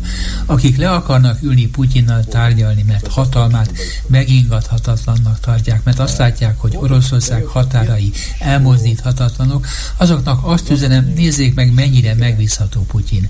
Az ígéreteit nem tartja be, a nemzetközi előírásokat felrúgja. Képes pár hónapon belül is a korábbi véleményével ellenkezőt állítani. Nem szabad az ilyen tárgyalásokra sem időt, sem forrást áldozni, mert csak ablakon kidobott pénz lesz. Ugyanakkor az 1200 éves történelmi Oroszország keletről halad nyugat felé, a demokratizálódás felé, még halassan is. Kínát most felhasználja, mint alternatív menekülő útvonalat, de az európai kapcsolatok helyett átállítani Oroszországot a kínai vágányokra logisztikai képtelenség is. Kína csak kihasználni fogja ebben a bizonytalan helyzetben Putyint, mert Kína nem érdekelt Oroszország fejlődésében. Kitaj не заинтересован в технологическом развитии России. Hetes stúdió. Folytatjuk a hetes stúdió második óráját, és ahogy az már hagyomány, ilyenkor újságíró kollégáimmal vitatjuk meg a hét legfontosabb hazai és nemzetközi eseményeit. Üdvözlöm a stúdióban Kovács Zoltánt, az Élet és Irodalom főszerkesztőjét, Baka F. Zoltánt, a 24.hu munkatársát, és természetesen Bolgár György kollégámat a Klubrádió színeiben. Nos, kezdjük akkor mindjárt egy nagyon komoly hírre lesz péntek délután látott napvilágot, hogy újabb öt évre meghosszabbították, nem találjátok ki, a Petőfi Irodalmi Múzeum igazgatójának az állami megbizatását, vagyis Demeter Szilárd kapott újabb öt évet. Bicskéig. Hát ez kisvasút, nem kellene ennyire degradálni ezt a derékembert. Mit szóltok hozzá? Hát, végül is jól teljesített, ha jól tudom, a kormány szempontjából mindent megtett, hogy megint meghosszabbítsák öt évre. Én egyet nem tudok pontosan, hogy ő, ő nem akart-e följebb lépni valamivel, nem tudom, hogy hova, de én hallottam olyat, hogy ha nem hosszabbítják meg, de kap valami mást, akkor ő azzal meg lesz elégedve. Nem tudom, mi az a más. Hát ez mi lehetne még ennél több? Hát már ugye... Volt, volt több kulturális miniszter nincsen. Hát ezért lehetne több, mert és volt is az elmúlt években neki ambíciója is, meg egy csomó dolgot hozzá is toltak. Az egész popzenét gyakorlatilag át akarja alakítani, így támogatni, úgy támogatni, megszerezte a Petőfi Rádiót, annak az irányítását, annak gyakorlatilag a szerkesztését és annak a felülbírálatát, szupervizálását, szóval minden gyakorlatilag hát, ez a zene. volna még kiskörösi és még, polgármester igen, igen, is, hiszen ott született. És Petőfi. az egész múzeumi szakmát maga alá akarta tolni, csak nyilván voltak erősebb és politikailag talán nem annyira befolyásos, de mégis talán szakmában járatosabb és tekintélyesebb emberek nagyobb múzeumok élén, akik ezt megakadályozták. Gondolom Bán László is azért ezek közé tartozott, és ő politikailag is be van azért építve a Fideszhez, úgyhogy ez nem sikerült neki, de az ambíció ott volt, el is kezdte a terjeszkedést, aztán egyszer csak elkezdték tőle visszavenni ezeket, és már néhány héttel ezelőtt, amikor megjelent ez a pályázat, pályázati felhívás vagy kiírás, akkor voltak olyan vélemények, hogy na, neki vége van, hát ha megpályáztatják, akkor ez azt jelenti, hogy bukott. De nem, itt megtartották, mert valóban, ahogy mondtad, végül is jól teljesített szövegben mindenképp. Hát rajta kívül nem is pályázott senki más erre a posztra, tehát ez ilyen szempontból már uh, lefutott meccsnek tűnt nagyon erősen. Meg hát ugye addig érezheti biztosan magát a posztján, amíg mondjuk Dúró Dóra el nem látogat a Petőfi Irodalmi Múzeumba. Meddig tart leváltani Igen, a múzeum szóval, Amit én látok és értek ebből az egészből itt a kulturális szénában, hogy akiknek éppen lejáróban van a mandátuma, mint volt mondjuk az Ókovács Szilveszternek az operaház élén is, és igazán nagyot nem hibázott vezetése alatt, no pláne a hűségéről folyamatosan biztosítja a pártot és a kormányt. Az ő mandátumokat meghosszabbítják, még akkor is, hogyha egyébként egy kuratóriumot kitalálnak arra, hogy, hogy minősítse a, a, a pályázatokat, és esetleg még arra a döntésre is jutna ez a elvileg szakmailag független kuratórium, hogy az illetőnél lenne jobb jelölt is akkor is megkapják a, a mandátumuk meghosszabbítását. Ez konkrétan megtörtént Ókovács Szilveszter esetében. A, azt nem figyeltem, hogy a Petőfi Irodalmi Múzeum esetében volt-e más jelentkező, de az afelől nagyon, nagyon nagy kétségünk nem lehetett, hogy Demeter Szilárdot is meg fogják hosszabbítani.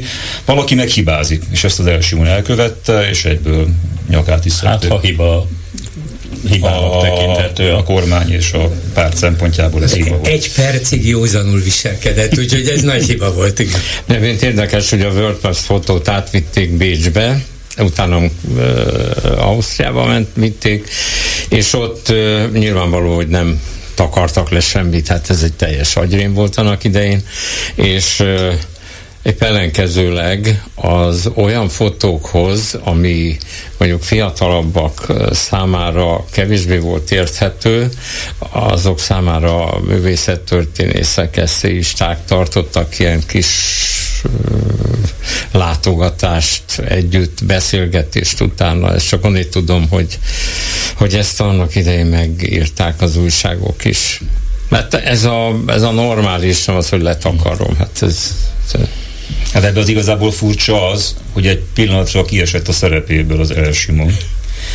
És ugye ezt nehéz megmagyarázni az előtörténet alapján, és én igazából erre keresem és várom a választ, hogy ez a, az Elsimon habitusából fakad, hogy ezt a döntést így meghozta a múzeum, a Nemzeti Múzeum élén, vagy az intézmény lelkülete alakította át az elsimó lelkületét és Lehet, szocializálta. Többet gondolsz bele, mint egyszerűen nem is foglalkozott vele. Én nem érte fel a veszélyt? Persze, hát azért egy épesző emberben nem szólal meg a vészcsengő, legfeljebb, hogyha a miniszterelnöki rezidencián dolgozik, hogy Egyébként egy ilyesmiből baj lehet. Hát épesző ember ilyesmit nem gondolom vagy 20 évvel ezelőttről én ismertem, ő nem, ő, ő, ő, azt nem tudom, hogy milyen költő volt, mert én azt nem akarom megítélni, meg van valami tetszik, valami nem tetszik, de ez nem jelent semmit.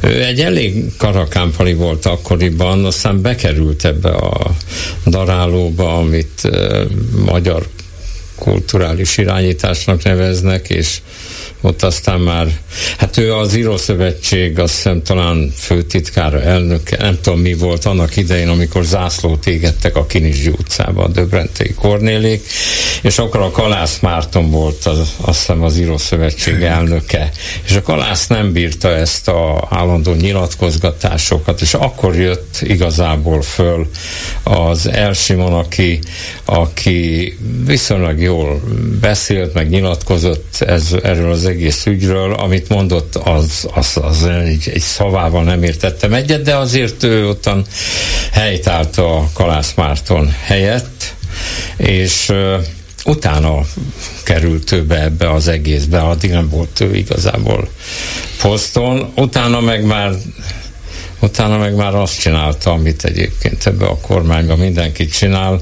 Az, hogy ez, ez érdekes kérdés, hogy ő ezt miért nem látta benne a veszélyt, ezt én se tudom pontosan.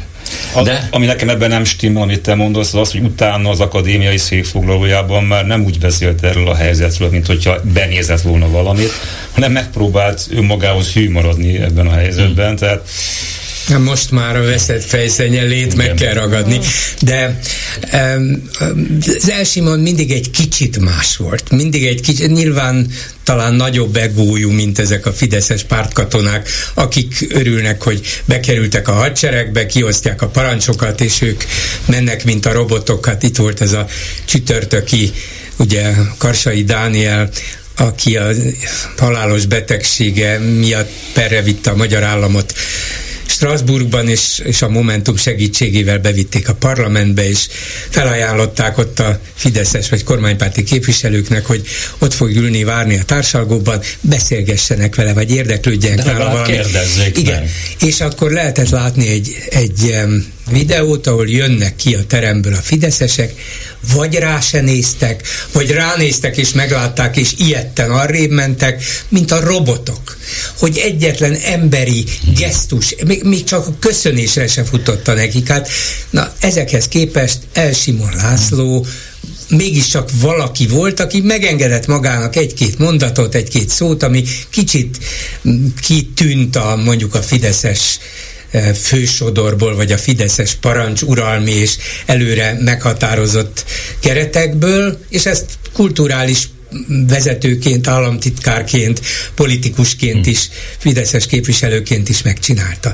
És nyilván azt hitte, hiszen volt ő tényleg kulturális államtitkár is, amikor már minisztérium nem volt, hogy, hogy hát ő ezt megengedheti magának. Róla tudják, hogy egy kicsit szabad szájú, kicsit belemenősebb, most akkor ez is elmegy, és legalább érezteti, hiszen tudta ő, hogy ez micsoda marhaság, érezteti, hogy azért itt én nem csak Fideszes vagyok, hanem el Simon László. De azt rosszul mérte föl ennyi év tapasztalata ellenére, hogy ezt nem tűri el ez a rendszer, mert ez most éppen azért született ez az egész, hogy csináljanak körülötte egy jó nagy botrányt, és fölfigyeljenek az emberek, és bármekkora hülyeség is, és az értelmiségiek mondhatják, hogy hát ez a kormány, hát azért, hát azért ez nevetséges, hát normális országban ilyet nem csinálnak, de a szavazó többség, amelyiket nem érdekli az egész, nem érdekli a fotókiállítás, nem tudja mi ez az LMBTQ, csak azt, hogy ezek a fura, guztustalan emberek, hát ezeket nem kéne mutogatni képeken, ezek azt mondják, hogy na, látjátok, hát itt már ott vannak a múzeumban, és ezt Elsimon nem értette meg, hogy hogy lehet, hogy a politika még a minimális józanságot se tűri. Hát így van. Tűri. Nem, hát meg láttam, ez, bocsánat, mondjam. Én csak annyit akartam mondani, hogy láttam a fotókon még korábbi józanságosabb eh, időkben ott Csák Jánossal uh, ücsörögni ilyen-olyan eseményeken, és láthatólag nagyon uh, jóba voltak, megértették. Én szerintem nem tudta elképzelni a Csák Jánosról, aki azért, hát mégiscsak egy világlátott nem ember. Nem is róla kell, Zoli. De, de, Orbán de, Viktorról hát kell most hát mindegy, azért ne nem, csak Orbán, de ott volt a Csák János, egy világlátott ember, nem tudom, mit látott a világban, hogyha ezt meg tudta csinálni, hogy emiatt végül is ő rúgta ki az Elsimon. Zoli, tehát, hát ő írta alá. Teljesen, most nem, mindig, ezt én nem szeretem, hogyha a felelősséget mindig egy... Ott a nevét adta hozzá. Ott volt biztos. a neve, Csák János, kulturál, vagy nem tudom mi, mi, mi, mi is a Csák Kulturális és in, innovációs. Innovációs miniszter. Tehát azért ő ezt lehet, hogy ha belegondolt is az Elsimon, hogy gondolta, hogy hát azért ezt már, ezt nem fogják megcsinálni, hiszen például az, én nem tudom, hogy végig gondolta hogy a Csák Jánosnak milyen szerepe lehet, ebben el tudtam képzelni azt, hogy azért valami esernyőt érzett a feje fölött, és hát aki beterjesztette, az meg korábban meg könyveket darált le. Szóval ez is egy őrület, hogy, hogy a Duró Dóra, aki, aki könyveket darál, az most megvédi a, a, a nem tudom mit véd meg. Hát mondjuk azt, hogy kulturális csősz szerepében szurkálja a szemetet a játszótéren. Igen, hát de mondjuk ha már így. egyébként a mi hazánkat, vagy a ti hazátokat szóba hoztátok, ugye a héten egy választási törvény módosítással kedveskedtek a Fidesznek a mi hazánkosok, mert hogy a fővárosi választásokba szeretnének belenyúlni. Nem is ők annyira, bár lehet, hogy egy kicsit ők is, hanem sokkal inkább a Fidesz, aki úgy érzi, hogy előfordulhat, hogy Karácsony Gergelyt újra választják. Mit szóltok ehhez a törvénymódosítási javaslatukhoz? Sok, sok, sok, sok, sok beszélgetésen vettem részt az elmúlt napokban, amelynek az egyik témája ez a törvényjavaslat volt. Én el, át is néztem, el is olvastam ezt a dokumentumot. Én egyelőre azt a veszélyt nem fedeztem föl benne, ami ö, megingathatná az ellenzők többségét a fővárosi közgyűlésben, még ebben a választási metodikában, amit a Novák elődés barátai javasolnak, vagy terjesztettek be a ház elé.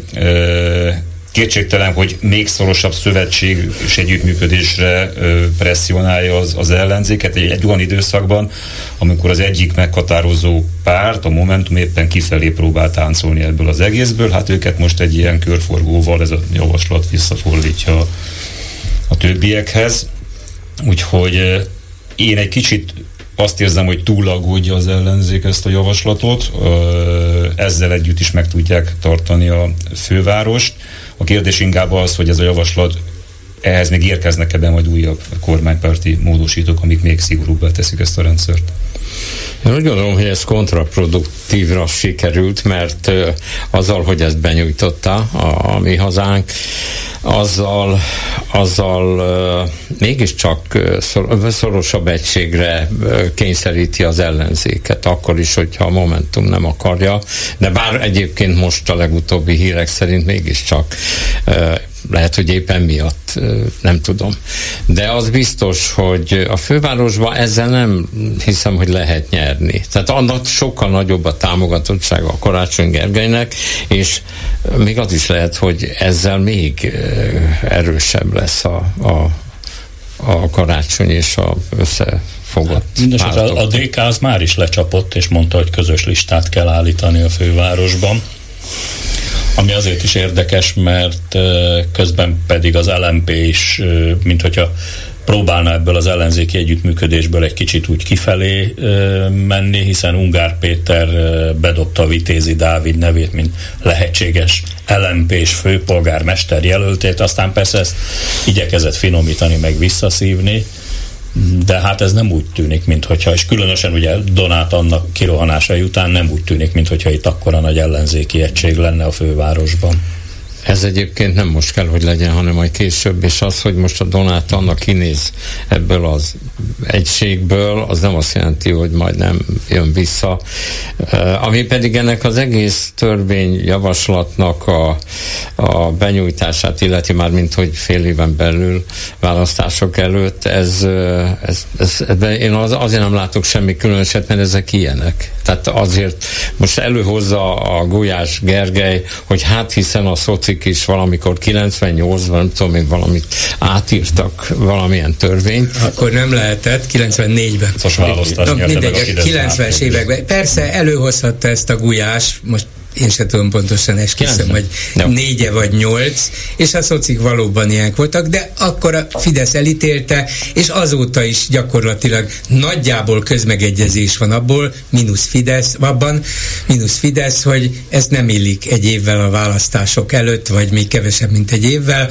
Van az Európa Tanácsnak egy Velencei Bizottság nevű ilyen nemzetközi jogi értékelő és tanácsadó testülete, amely kifejezetten felkéri a tag tagállamokat, az összes európai országot, hogy egy évvel a választások előtt már ne nyúljanak bele a választási szabályokba, Tessék és mégis belenyúltak. már a motorháztetőt le mégis, lakatolni, és nem buherálni. Mégis igen. belenyúlnak, ez tehát az egyik, ami, ami abszurd. Hát nem abszurd, ismerjük, lehetséges, meg lehet csinálni, meg lehet, hát akkor jó napot.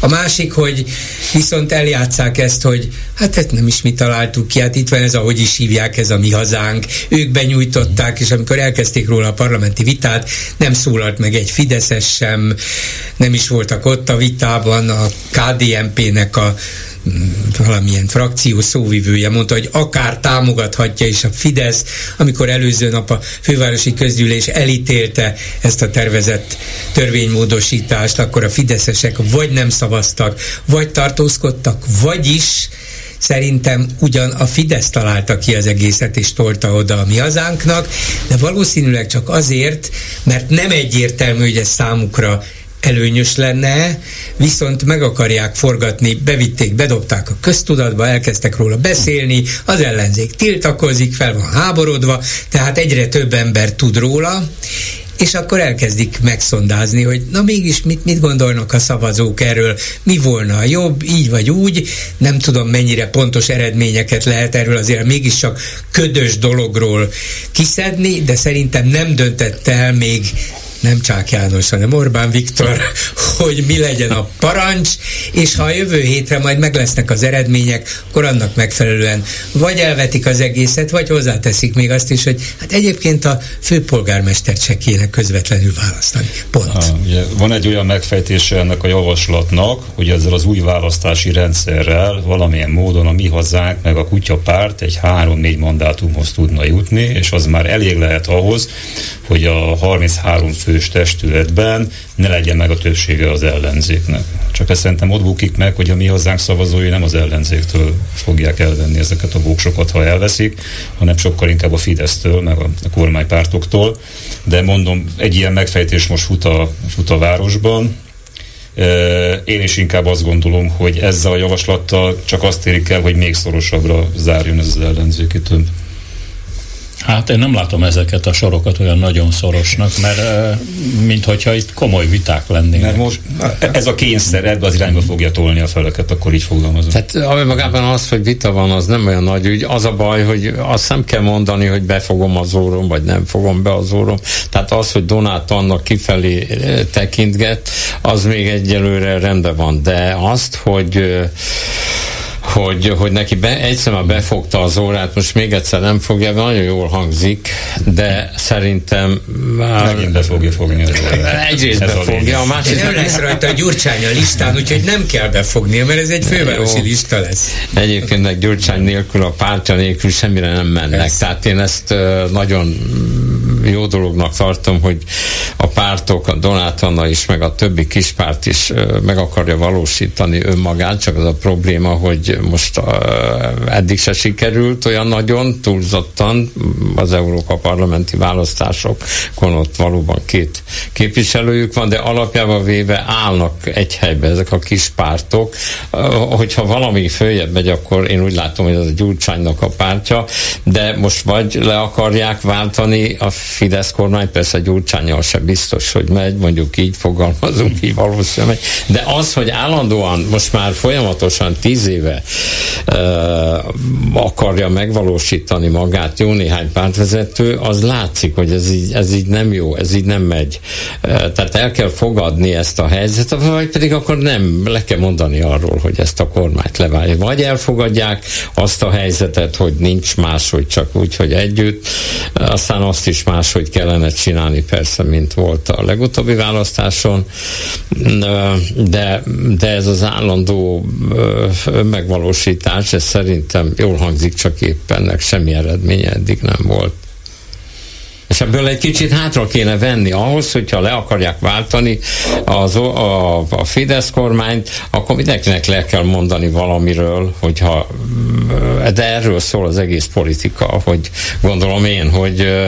Hát hogy nem ártana esetleg vadonatúj dolgokat egészen más hangnemben kitalálni, bedobni, jelen lenni. Persze, ez tartalmilag így van. Hogy de... oda mutogatunk, hogy hát a, a gyurcsány az ős bűnes, emiatt vagyunk mi állandóan sikertelenek. Szóval nem volna baj, ha például 30 év alatti választókat meg tudnák valamivel szólítani, ha olyan ügyekről szólna a, esetleg a politika, ami a hétköznapi embereket nagyon komolyan érinti, vagy egyáltalán valami fajta aktivitásra tudja ösztönözni, szóval azért itt még volna mit kitalálni. Azon Azzal szerintem hogy... nincsen semmi gond, hogyha egy Momentum meg akarja magát különböztetni a Gyurcsány ellenzőktől ők is egy párt, nyilván akarják magukat valahogy definiálni, egy karaktert adni a munkájuknak. Amit én most látok csapdahelyzetet, az az, hogy a, a, a, egy időben lesz az önkormányzati és az európai parlamenti választás.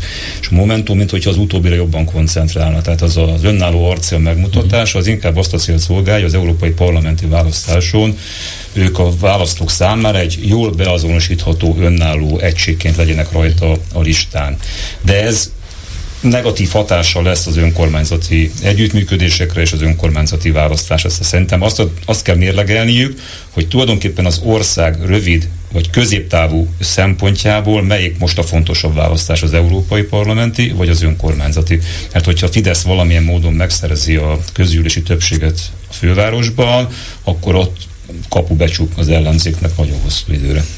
Minden esetre ennek már megvannak a következményei, ugye, hogy a, az egyetlen momentumos, mert volt egy a Gödi, az már felmorzsolódott, de az egyetlen megmaradt a bajai momentumos polgármester, aki bírálta éppen között. ezt a Donát Anna féle DK és Gyurcsány ellenes politikát, ő távozott, mégpedig azért, mert elég óvatlanul, lehet, hogy nem óvatlan, lehet, hogy ez a részéről tervezett volt. Nyilvánosság előtt mondta azt, hogy hát ez, ezzel ő nem ért egyet, és nem is tud vele mit csinálni, és a pártban az is többen. Dolog, igen, a Fekete Győrt, meg, meg a mm, Soproni Tamást is berángatta. Hát nyilván magát erősítendő, de biztos vagyok benne, hogy a pártban is vannak ellenérzések, csak mondjuk nem állnak ki a nyilvánosság elé. Szóval ezzel már sikerült magukat hát legalább egy erős kötőtűvel megszúrni, gyúrni, és, és nem, biztos, hogy ennek nem lesz. Gyuri az a, azért inkább az a voodoo varázslat kategória. Igen, igen. Szóval... Egyébként ez igaz, hogy ki kellene találni témákat, és valahogy úgy adódna, hogy most, amikor a Fidesz a fiatal szava, választók közül ö, kevesebbet ö, tudhat maga mögött, mint ezelőtt 8 meg 12 évvel, tehát azért a Fidesznek a szavazói erős ö, idősödnek a, tehát a logikus, hogy most egy, egy olyan párt, amelyik az arcai fiatalok talán jobban tudnak szólni a fiatalokhoz. Én ezt egyébként nem nagyon látom. Tehát abban se hiszek különben, hogy a fiatalhoz fiatalnak ez az idős az idősnek. Ez, ez, ez politikai, politikai tehetség, vagy politikusi tehetség kérdése, hogy 70 évesen megszólít fiatalokat, meg tud szólítani. És fiatal is meg tud szólítani időset. De most mégis úgy gondolom, hogy amikor morzsolódik le a Fidesznek a, ez a 20-30 év közötti tagsága, vagy a választó polgároknak hát, ha, ha, ha már nem múlt idő, ha már nem mondhatjuk azt, hogy már rég lemorzsolódott. Igen, de, de nem ott van a, a, a Momentum mögött meg nem, nem tudom hol vannak pillanatilag, azt látom, hogy 32% a bizonytalan, ha jól emlékszem, egy felmérés. Részben a mi hazánk mögött. Így van. Hát, igen. Meg részben talán. Igen, igen, igen, igen. De hogy mit tud ajánlani az ellenzék a fiataloknak? Persze ki lehet találni dolgokat, talán én is ki tudnék, meg nyilván az ellenzéki pártok is, de nincsenek abban a helyzetben, hogy ezt igazán el tudják hitetni a választókkal. Viszont ott van a 60 éves Orbán, nem 20 éves, már 60 éves, és mit tudott csinálni a tavalyi választások előtt? A 25 éven aluliaknak elengedte a személyi jövedelemadóját, mit tudott csinálni a, a kisgyerekes családosokkal, elengedte az előző évi személyi jövedelemadójukat, és, és ezt meg tudják, és és ennek és az árát ne, van nem csak, kifejezet, nem csak kifejezetten anyagi előnyök, amiket felajánl, hanem vannak, ha tetszik, erős pénzekkel megtámogatott, ideológiai nyomásgyakorlási, hát nem is kísérletek, hanem egészen óriási hullámok. Itt van ez a Matthias Corvinus kollégium, több száz milliárd forintos háttérrel, annyival, mint amennyi az egész felsőoktatásra van számba, és ez a Matthias Corvinus kollégium a középiskolától kezdve az egyetemen át tíz és tízezreket hálóz be, hát nem úgy, hogy csatlakozz a Fideszhez. Például, így van, az pénz, nem pénz, de, de hát ha rajtunk keresztül közelíted meg azt az egyetemet, talán be is jutsz. És közben ilyen programokat ajánl, külföldre visz, vett egy ausztriai egyetemet, hogy talán oda is tudsz járni, különböző programokat csinálnak neki. Többet fogsz tanulni, érdekes emberekkel találkozhatsz, még talán Tucker Carlson kezét is megszoríthatod Esztergomban. Ehhez mind-mind pénz és hatalom kell. Az ellenzék mit tud mondani a fiataloknak? Hát, hogy ezek gazemberek. És ez igaz, de kevés. Ugye az érdekes, bocsánat, hogy közben most jelent meg egy fel, talán medián felmérésre, hogy milyen fogalmakkal azonosítják a rendszert az emberek, és hogy a, most már többségbe került a maffia állam, az önkényuralom, tehát van egy hangulat, érződik egy hangulat. És hogy én is így látom, hogy te mondod, hogy az egy dolog, hogy hangulat van, és az ellenzék ezt a hangulatot próbálja meglovagolni, de mögüle minden lehetőség, intézmény és egyéb lehetőség hiányzik. Tehát mindig az a kérdés, hogy ebből a, ezt a hangulatot hogyan lehet szavazásra konvertálni a választás napján, és azért az elmarad, az látszik. De ha már itt a pénzekről szó volt, ugye a hét elején járt uh, Charles Michel, az Európai Tanács elnöke Orbán Viktornál, egy kukkot nem mondott egyikük sem róla, tehát tartalmi dolgokat nem tudunk, hogy miről szólt az egyesség, ha volt egyáltalán egyesség, sokan úgy értékelték, hogy elmaradt a közös sajtóértekezet, sőt külön-külön sem beszélt senki sem a sajtóval, hogy itt zátonyra futott a dolog, majd a hét második felében elkezdtek csepegtetni olyan információkat Brüsszelből, és ezúttal nem Navracsics Tibor, aki minden héten bejelenti, hogy jönnek az EU-s pénzek, hogy a kohéziós alapokból valamennyi pénzt elkezd az Európai Bizottság mégiscsak folyósítani. Magyarországnak meg mégiscsak a mérföldkövek közül a többséget már teljesítették, szóval itt, mint hogyha lenne a kettő között valami fajta ok- okozati összefüggés, vagy csak én gondolom túl a dolgot.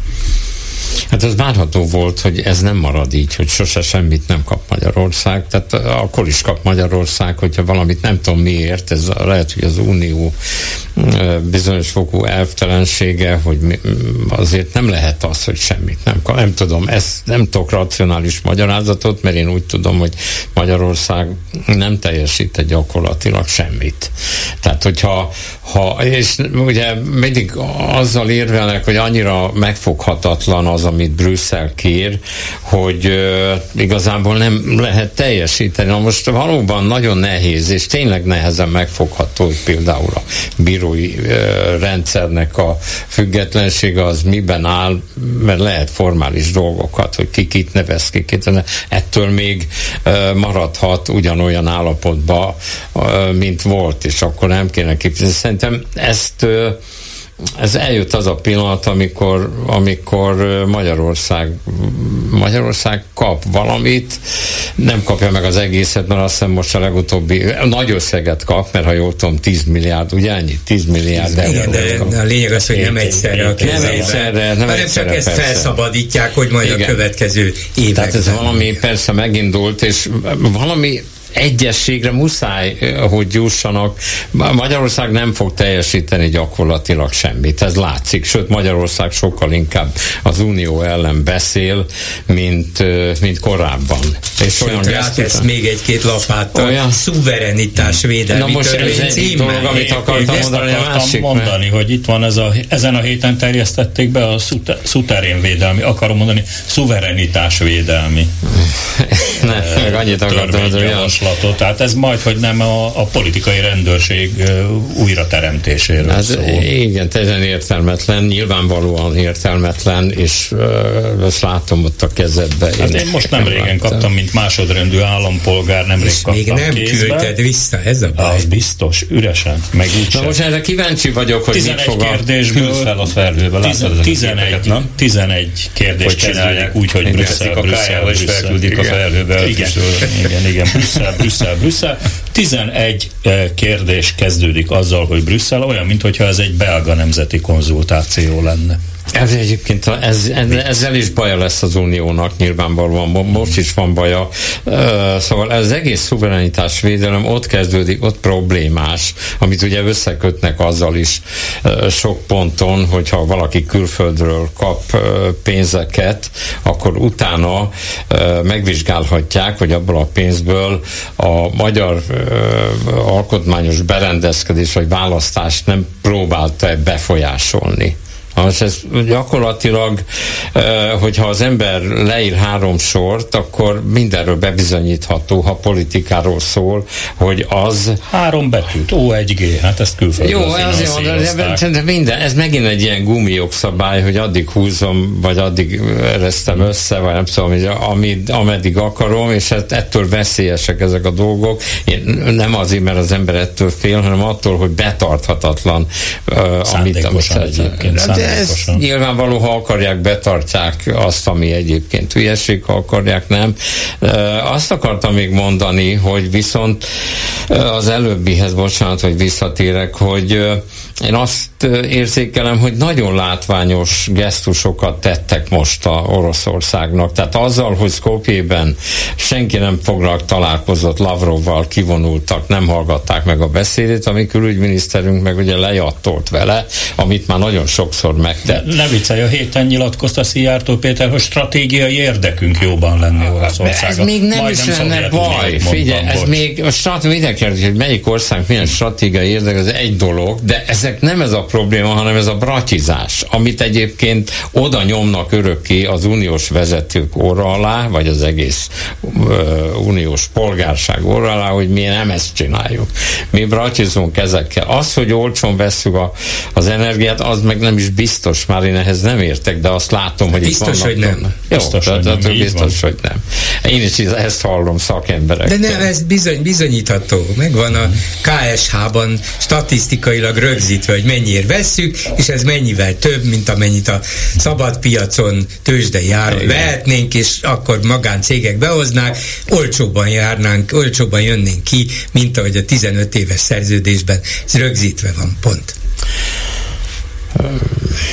Annyit tennék hozzá a, a, a megállapodással kapcsolatos ö, politikai cirkuszhoz, hogy azért is igaz az, hogy, hogy tulajdonképpen napról napra közelebb jutunk ahhoz, hogy valamennyi pénzt folyósítsanak, mert ezek a kritériumok, ezeknek egy része ezek formálisan teljesíthetőek. Tehát amikor egy intézményt föl kell állítanunk, az integritás hatóság vizsgálja az ilyen korrupciós ügyeket, akkor ott egy pipát már szerzünk. Tehát vannak pontok, amik formálisan ö, ö, megoldhatóak. Itt a kulcskérdés nem is az lesz, hogy most megállapodtunk és megnyílik ez a 10 milliárd, 10 milliárd eurós keret, mm-hmm. hanem az, hogy ezt követően az Unió folyamatosan monitorozni is fogja, hogy mennyiben tartjuk be ezeket a megállapodásokat. Tehát simán lehet, hogy menet közben azt mondják, hogy ácsi van, mert ez a rendszer nem úgy működik, ahogy annak működnie kéne. Hiába, hogy a hatóságot, az intézményt fölállítottátok, de nem azt a munkát végzi el, amit mi szeretnénk látni, és akkor megint le fogják állítani a, a pénzek folyósítását. Hát ugye jó kérdés, milyen munkát is végzett eddig az integritás hatóság? Állítólag elkezdte vizsgálni ezt a lombkorona sétányt, lomb, lombok nélküli történetet. Nagyon szép, de hát mondjuk egy hét alatt valószínűleg lehet, hogy és a jogászai... Dolgokat, de szerintem az állami számvevőszéknél mondták ezt, hogy elkezdik vizsgálni. Nem, nem, azt hiszem az integritás hatóság. De jövő fog találkozni a hatóság elnökével egy beszél beszélgetésünk. Na, ez nagyon jó lesz. Meg tudjuk, mi a helyzet. Szóval a lényeg az, hogy igen, persze létrehoznak ilyeneket, formálisan lehet teljesíteni a követelményeket, de mit ér az egész? hogyha közben hoznak egy olyan törvényt, hogy a szuverenitásunk állítólagos megsértésének állandó veszélye miatt gyakorlatilag mindenkit ellenőrizhetünk. Ha például Donald Trump volt amerikai elnök valamilyen buta javaslatra nem nézne utána, és azt mondaná, hogy hát támogassuk az élet és irodalmat mondjuk százezer dollárral, megjelenhetne nálad azonnal a szuverenitás védelmi hatóság, és azt mondaná, hogy na, hogy e, tehát ezt nem, nem kéne hozzá házkutatási parancs, minden adatotokat összegyűjthetné, elvihetné a telefonotokat, laptopokat, mindent, és hát ugyan és nem börtönben még nem, vitet, igen, nem vitetne börtönben börtönbe, mert ahhoz nincsen lehetősége, de ahhoz már biztos lenne, hogy szól az ügyészségnek, figyeljetek, hát ezek árulják a hazát. A lényeg az, hogy mindenbe belenézhetnek, olyanokba is, amikbe a rendőrség és ügyészség adott esetben nem, mert ilyen gyanúk alapján nem tehetné meg. Szóval mindezt akkor csinálják. Nem is kell utalni nem, egyébként. Nem, a jogszabály a tervezet szerint az, az azt mondja ki, hogyha dezinformál, igen. vagy információval hát, manipulál, és egy más állam érdekében, vagy külföldi személy vagy szervezet érdekében. Én azért nem lennék nyugodt a kormány média szempontjából, mert az, ezek a feltételek erősen ráhúzhatóak, ugye Oroszország is. Na jó, csak azt akarom ezzel mondani, hogy ha egy ilyen szörnyű törvényt, de tényleg pofátlan, aljas és totálisan antidemokratikus törvényt meghozhat a magyar parlament, és nyilván el fogják ítélni Brüsszelben, meg az Európai Bíróság is Luxemburgban majd két év múlva, vissza fogják vonatni, nem biztos, hogy ettől visszavonjuk, de ők visszavonatják, akkor mit várunk az egész Európai Uniós eljárástól és különböző 27 mérföldkőtől, mert itt van a 28 és hogyha ez se lesz elég, majd csinálunk egy 29-et, 30-et, tessék, szaladjatok utánunk. Nem fog sikerülni. De hát ez a véleményszabadságot érinti, ugyanis, hogyha uh, én bármit mondok, arról azt mondom, hogy Magyarország külpolitikája, vagy mit az, az rossz, nem jó, hátrányos, akkor ebben a pillanatban jöhetnek a smasszerek, és akkor azt mondhatják, hogy ez hazárulás. Tehát, de ugyanakkor meg semmi más nem csináltam, mint valamit mondtam, hogy ez nekem nem tetszik. Azt mondja, hogy Orbán Tehát Viktor számomra egy taszító Csak ember. Nem, nem láttál ilyen rendszert még, Zoli?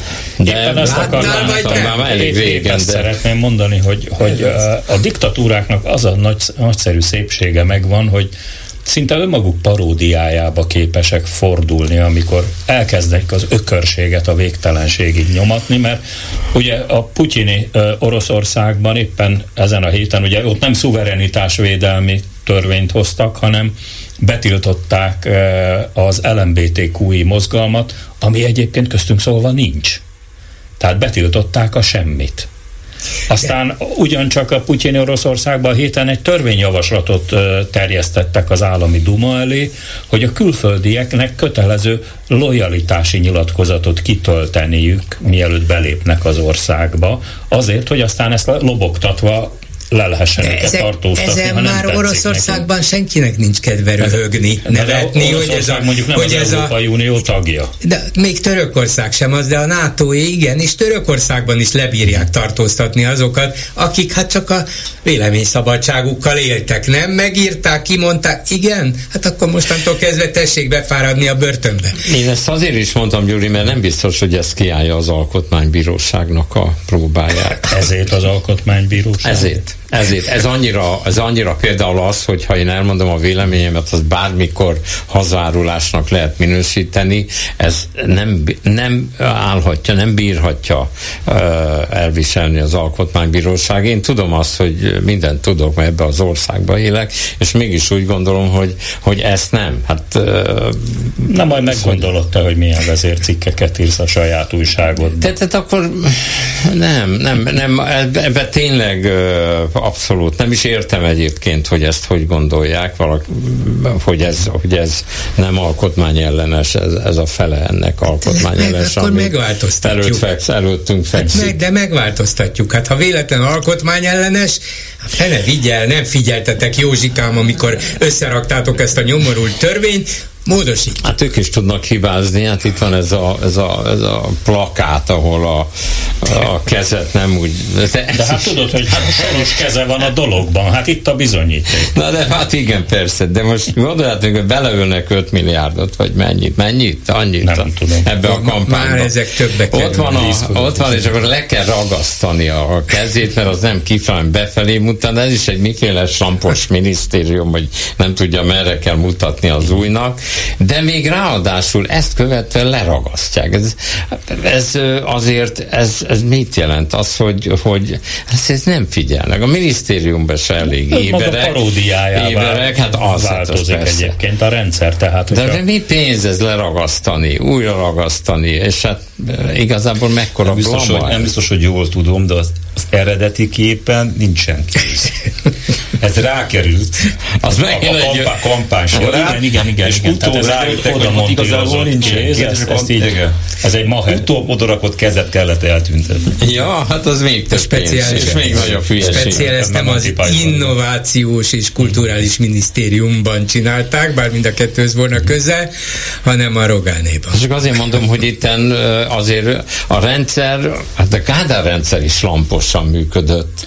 De, az a, de azért ennyire agyament dolgokat, azért itt a héten gondolkoztam rajta például, hogy azért ebben az Orbán rendszerben már annyi ökörség született, amiből szerencsére volt közte néhány olyan is, ami, amiből nem lett semmi. Emlékezzetek vissza rá, hogy szó volt arról, hogy a minisztériumokat vidékre költöztetik. Aztán Igen. el is kezdték talán Debrecenbe vagy hová. Kecskemét. Meg Kecskemétre költöztetgetni. Aztán valaki észbe kapott, hogy hát az hé, hé, hé, álljon meg a menet. Hát minden nap le fog a miniszter úr a fekete konvolja száguldani Kecskemétre, meg Debrecenbe, vagy hát, Székesfehérvárra. Közelebb van a vár, ugye, meg a hát, történeti múzeum. Hát oda. Ez egy komoly kormány előterjesztés Persze. volt. Tehát ez nem, nem a Monty Python. Még akkor is, hogyha mi itt ugye a klubrádióban próbáljuk elütni a dolgot azzal, hogy hát ez a, ez a hülye lépések minisztériuma, de lehet, hogy jövőre fölállítják. Azon gondolkodtam, hogy a, a 80-as években, a Kádár rendszerben volt-e valami ehhez hasonló hülyeség, de nem. Ezt, ezt, ezt ettől már tudom, megtartóztatták magukat, mert a, már ők... Más a, volt az mozgás iránya, Zoli. Nem, mintha jobb lett volna az a rendszer, bocsánat, én csak igen, de akkor, akkor kifelé jöttünk Akkor kifelé jöttünk, most meg befelé, most meg befelé megyünk, és a vektorok más, bocsánat, a viktorok más irányba mutatnak. igen mondjuk így. Szóval nagyon-nagyon furcsa. Egyébként ti kaptatok, mindenki kapott már ilyen nemzeti Landol, konzultációt? Landol. Mi a leghelyesebb? Mit lehet ezzel csinálni? Mert természetesen hát, be lehet gyűjti, azt hiszem, az ahang és... A kandalóba, de... De jobbat nem lehet. De lehet, hogy az ahangnak azért volt ebben racionális ö, számítása, mert ugye azt ellenőrizni, hogy hány kitöltött ö, ilyen konzultációs ív érkezett, azt nem lehet. De azt, hogyha nekik sikerül összegyűjteni mondjuk olyan sokat, amiből kiderül, hogy ennek ez insignifikáns, tehát nincs jelentősége, Hát ha sikerülne mondjuk 7 millió ki nem töltött ilyet begyűjteni, de ez lehetetlen, ugye ehhez nincs meg a szervezettség, az emberekben nincs meg a még, még az információ, a, tudás sincs meg, hogy ilyet lehet, hova kell eljutatni, akkor vegyem én a, a fáradtságot. Két és fél millió válasza meg fog érkezni, és hát azt fogják nem, mondani, hogy a nép kinyilvánította az akaratát. Soha még lesz. ennyire egységes nem volt Mindig ezt csinálják. Jut eszembe egyébként. És ha nem küldik el, akkor is azt fogják mondani, de hát elküldték. Ha csak száz jön vissza, és az mind megerősíti a kormányt, akkor ez az alapja Csak annyit beszélni, hogy nem, ugye azon kívül ennek semmiféle közjogi uh, kényszerítő nincsen. Az nincs, de mégis Igen, beszélni lehet róla, meg, meg nem is emlékszem már, hogy, hogy mennyi volt. Végül is valami számot mindig mondanak. Tehát mondanak, hogy már visszajött 680 ezer. Hát igen, egy, egy másfél millió körüli volt a legutóbbiaknak. Az a hang azt szeretné, vagy szerette volna, vagy nem tudom, még megvan ez, hogy egy milliót küldjenek vissza. Ha véletlenül összejön egy millió, mert ez ellenőrizhető, mert ott van egy millió, megszámolhatja Orbán Viktortól kezdve, Rogán Antonik, bárki. Ellentétben egyébként azokkal, amit itten hasraütésszerűen mondanak, és ott elhevernek valami raktárba a, a kormány oldalon, tehát az nem lenne rossz. Szóval azért annak van súlya, hogy egy milliót visszahoztak. De nem tudom, hol tartanak. Nem majd látom ezt annyira reménytelennek, bár egy millió egy állat is sok. műsorban, majd megkérdezzük. Nagyon sok az egy millió. De jut eszembe, ugye az is érdekes ebben az Európai Unióval való húzakodásban, meg brüsszelezésben, hogy hát jövő júliustól Magyarország lenne a soros elnöke. Már már én sorost mondtam. Szóval a soros elnöke ennek az Európai Uniónak, de hogyha így áll a szénája, akkor még a végén az is előfordulhat, hogy egyszer csak azt mondják, még ez a leköszönő bizottság azt mondja, hogy talán ugorjunk egyet az ABC-be, csak magyarok után ugorjunk a utánunk következő országra. ettől, ettől nem félek, mint ahogy az a tény is, hogy valamennyit a befagyasztott támogatási összegekből elkezdenek majd folyósítani, azt mutatja, hogy az uniónak persze hatalmas félelmei vannak az Orbáni politika miatt, és meg is próbálja, és próbálta akadályozni, hogy ez még súlyosabb legyen, és még tovább menjen, de szerintem a legnagyobb félelme az unió szétesése. És attól is egyre inkább tart, amit Orbán néha elenged, néha visszaszívja, néha um, jelzi, hogy hát akár ez is belefér, néha azt mondja, nem, mi szilárdan az Unió és a nyugat tagjai vagyunk, hogy Magyarországot elviszi egy olyan pontra, hogy ki lehessen lökni, ki lehessen rángatni az Unióból. Lehet erre azt mondani, hogy jó, hát ezt Orbán nem teszi, meg ezért, azért, meg azért bízzunk benne, hogy így van.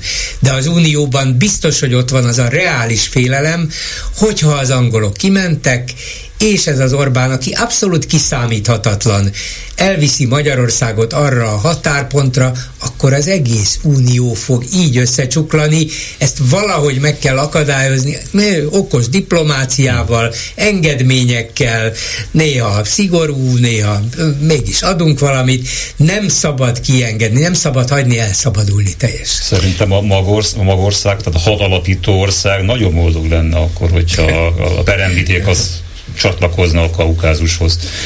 Úgyhogy én nem, én nem látok ilyen, ilyen, ilyen De gondolatokat. Azért gondold meg, hogy milyen európai stratégiai helyzet alakulna ki, ha maradna a hat hat... Akik egymással könnyen szót értenek? El tudom képzelni, de, de nagyon kicsik lennének. Nem, nagyon... Németország, Franciaország.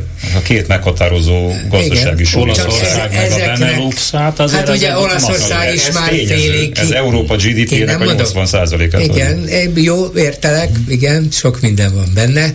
De az a Hollandia, amelyiknek a vezetője esetleg éppen Hert Wilders lesz, aki szavazásra akarta föltenni, hogy menjünk ki, vagy nem menjünk ki. Hát az, az az Olaszország. Ilyen félelem, de Jó. Melonival. Persze. Nem, nem igazoló. Ezek, tartok tőle, hogy Hollandia esetében azért a Philips majd tud súgni azért a Wilders fülébe olyanokat, nem amit olyan egyszerű, magát. Nem olyan egyszerű, mint ahogy ezek a gazember politikusok elképzelik. Azt akartam Csak... mondani, hogy fél évre vagyunk az európai parlamenti választástól, itt már nem fognak születni kardinális kérdések, döntések. Itt mindenki meg akarja várni a a választás végeredményét, hogy milyen irányba indul el az unió. Megerősödnek-e a szélsőséges jobboldali pártok, vagy megmarad ez a liberális belső demokratikus mag ennek az irányító szerepe. És, majd utána, és ugye ebbe a korszakban lép be a magyar elnökség. Így jelenít meg a magyar elnökség. Pont az átmeneti időszakban. Azt szeretném ehhez hozzátenni, hogy Orbán meg főleg Szijjártó kijelentéseivel ellentétben az unió jogkövető társaság.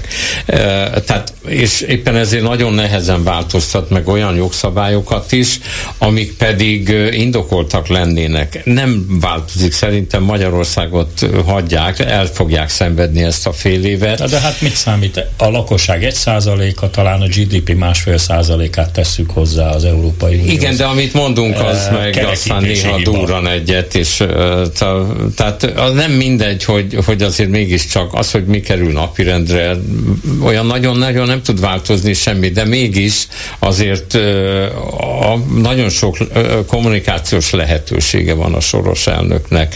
A soros elnökség tisztség, tisztségviselőinek. Tehát azért ez nem mindegy. Valóban egy másfél százalékát adjuk a GDP-nek, de ez most, ez most más szempontból viszont Orbánnak nagyon jól jön. Tehát igenis nem fogja meg, Magyarország szerint meggyőződésem, hogy a soros elnökséget be fogja tölteni. A másik pedig, hogy ezeket a alapszabályváltoztatásokat viszont nagyon erőteljesen kezdik előkészíteni, főleg ami a vétójogot illeti, mert ez tényleg az lehetetlen. Ebből a szempontból, hogy Magyarország másfél százalékát adja a GDP-nek, meg 9,3 millió lakossága, az egy kicsit aránytalan az, hogy, hogy ahhoz képest viszont rettenetes nagy hangja van, de egyébként az nem az a baj, hogy Magyarország kilép, vagy nem, az is baj. De Magyarország példája elindíthat ö, több kis országot, uniós tagállamot, amelyik elkezd ezen gondolkodni. Ez de már persze, egy nagyobb persze, probléma. És ha innen nézzük az elnökség kérdését, ha most bejelentenék, hogy nem Magyarország lesz a következő soros elnök, az egy olyan gyúanyag lenne, azok számára, akik szembe mennek a, a mag Európával, hogy azt meg nem akarják kockáztatni a választások előtt. Hát egyébként igen, erre gondoltam én is. A, a másik, hogy, hogy itt van ez a mikor azt mondja, a vétójoggal kapcsolatban jutott csak úgy eszembe, azt mondja Orbán Viktor, hogy uh, nincs vétó nem is lehet napirendre tűzni Ukrajna felvételét. Na most ez egy kicsit már több, mint az indokolt. Tehát eh, Magyarország elmondhatja... Nincs benne, nincs benne a, a szerződésben, persze nincs benne az alapjogszabályokban, de vétó gyakorlatilag van. Persze. Vétó. És mégis eljátsza ezt a játékot, Igen. mindenkit hülyének nézve, mert megteheti sajnos. Szép végszó mondhatom, mert közben az adásidőnk lejárt. Nagyon szépen köszönöm Kovács Zoltánnak, az és főszerkesztőjének, Bakaev Zoltánnak, a 24.hu munkatársának és Bolgár György kollégámnak, hogy megosztotta gondolatait velem és a hallgatókkal, önöknek pedig köszönöm a figyelmet. A műsor elkészítésében közreműködött Lantos Dániel, Horváth Ádám és Túri Lui. A szerkesztő Csernyászki Judit nevében is elköszön a műsorvezető, önök Hardi Mihályt hallották. A hetes stúdiót a Klubrádió közéleti politikai magazinját hallották.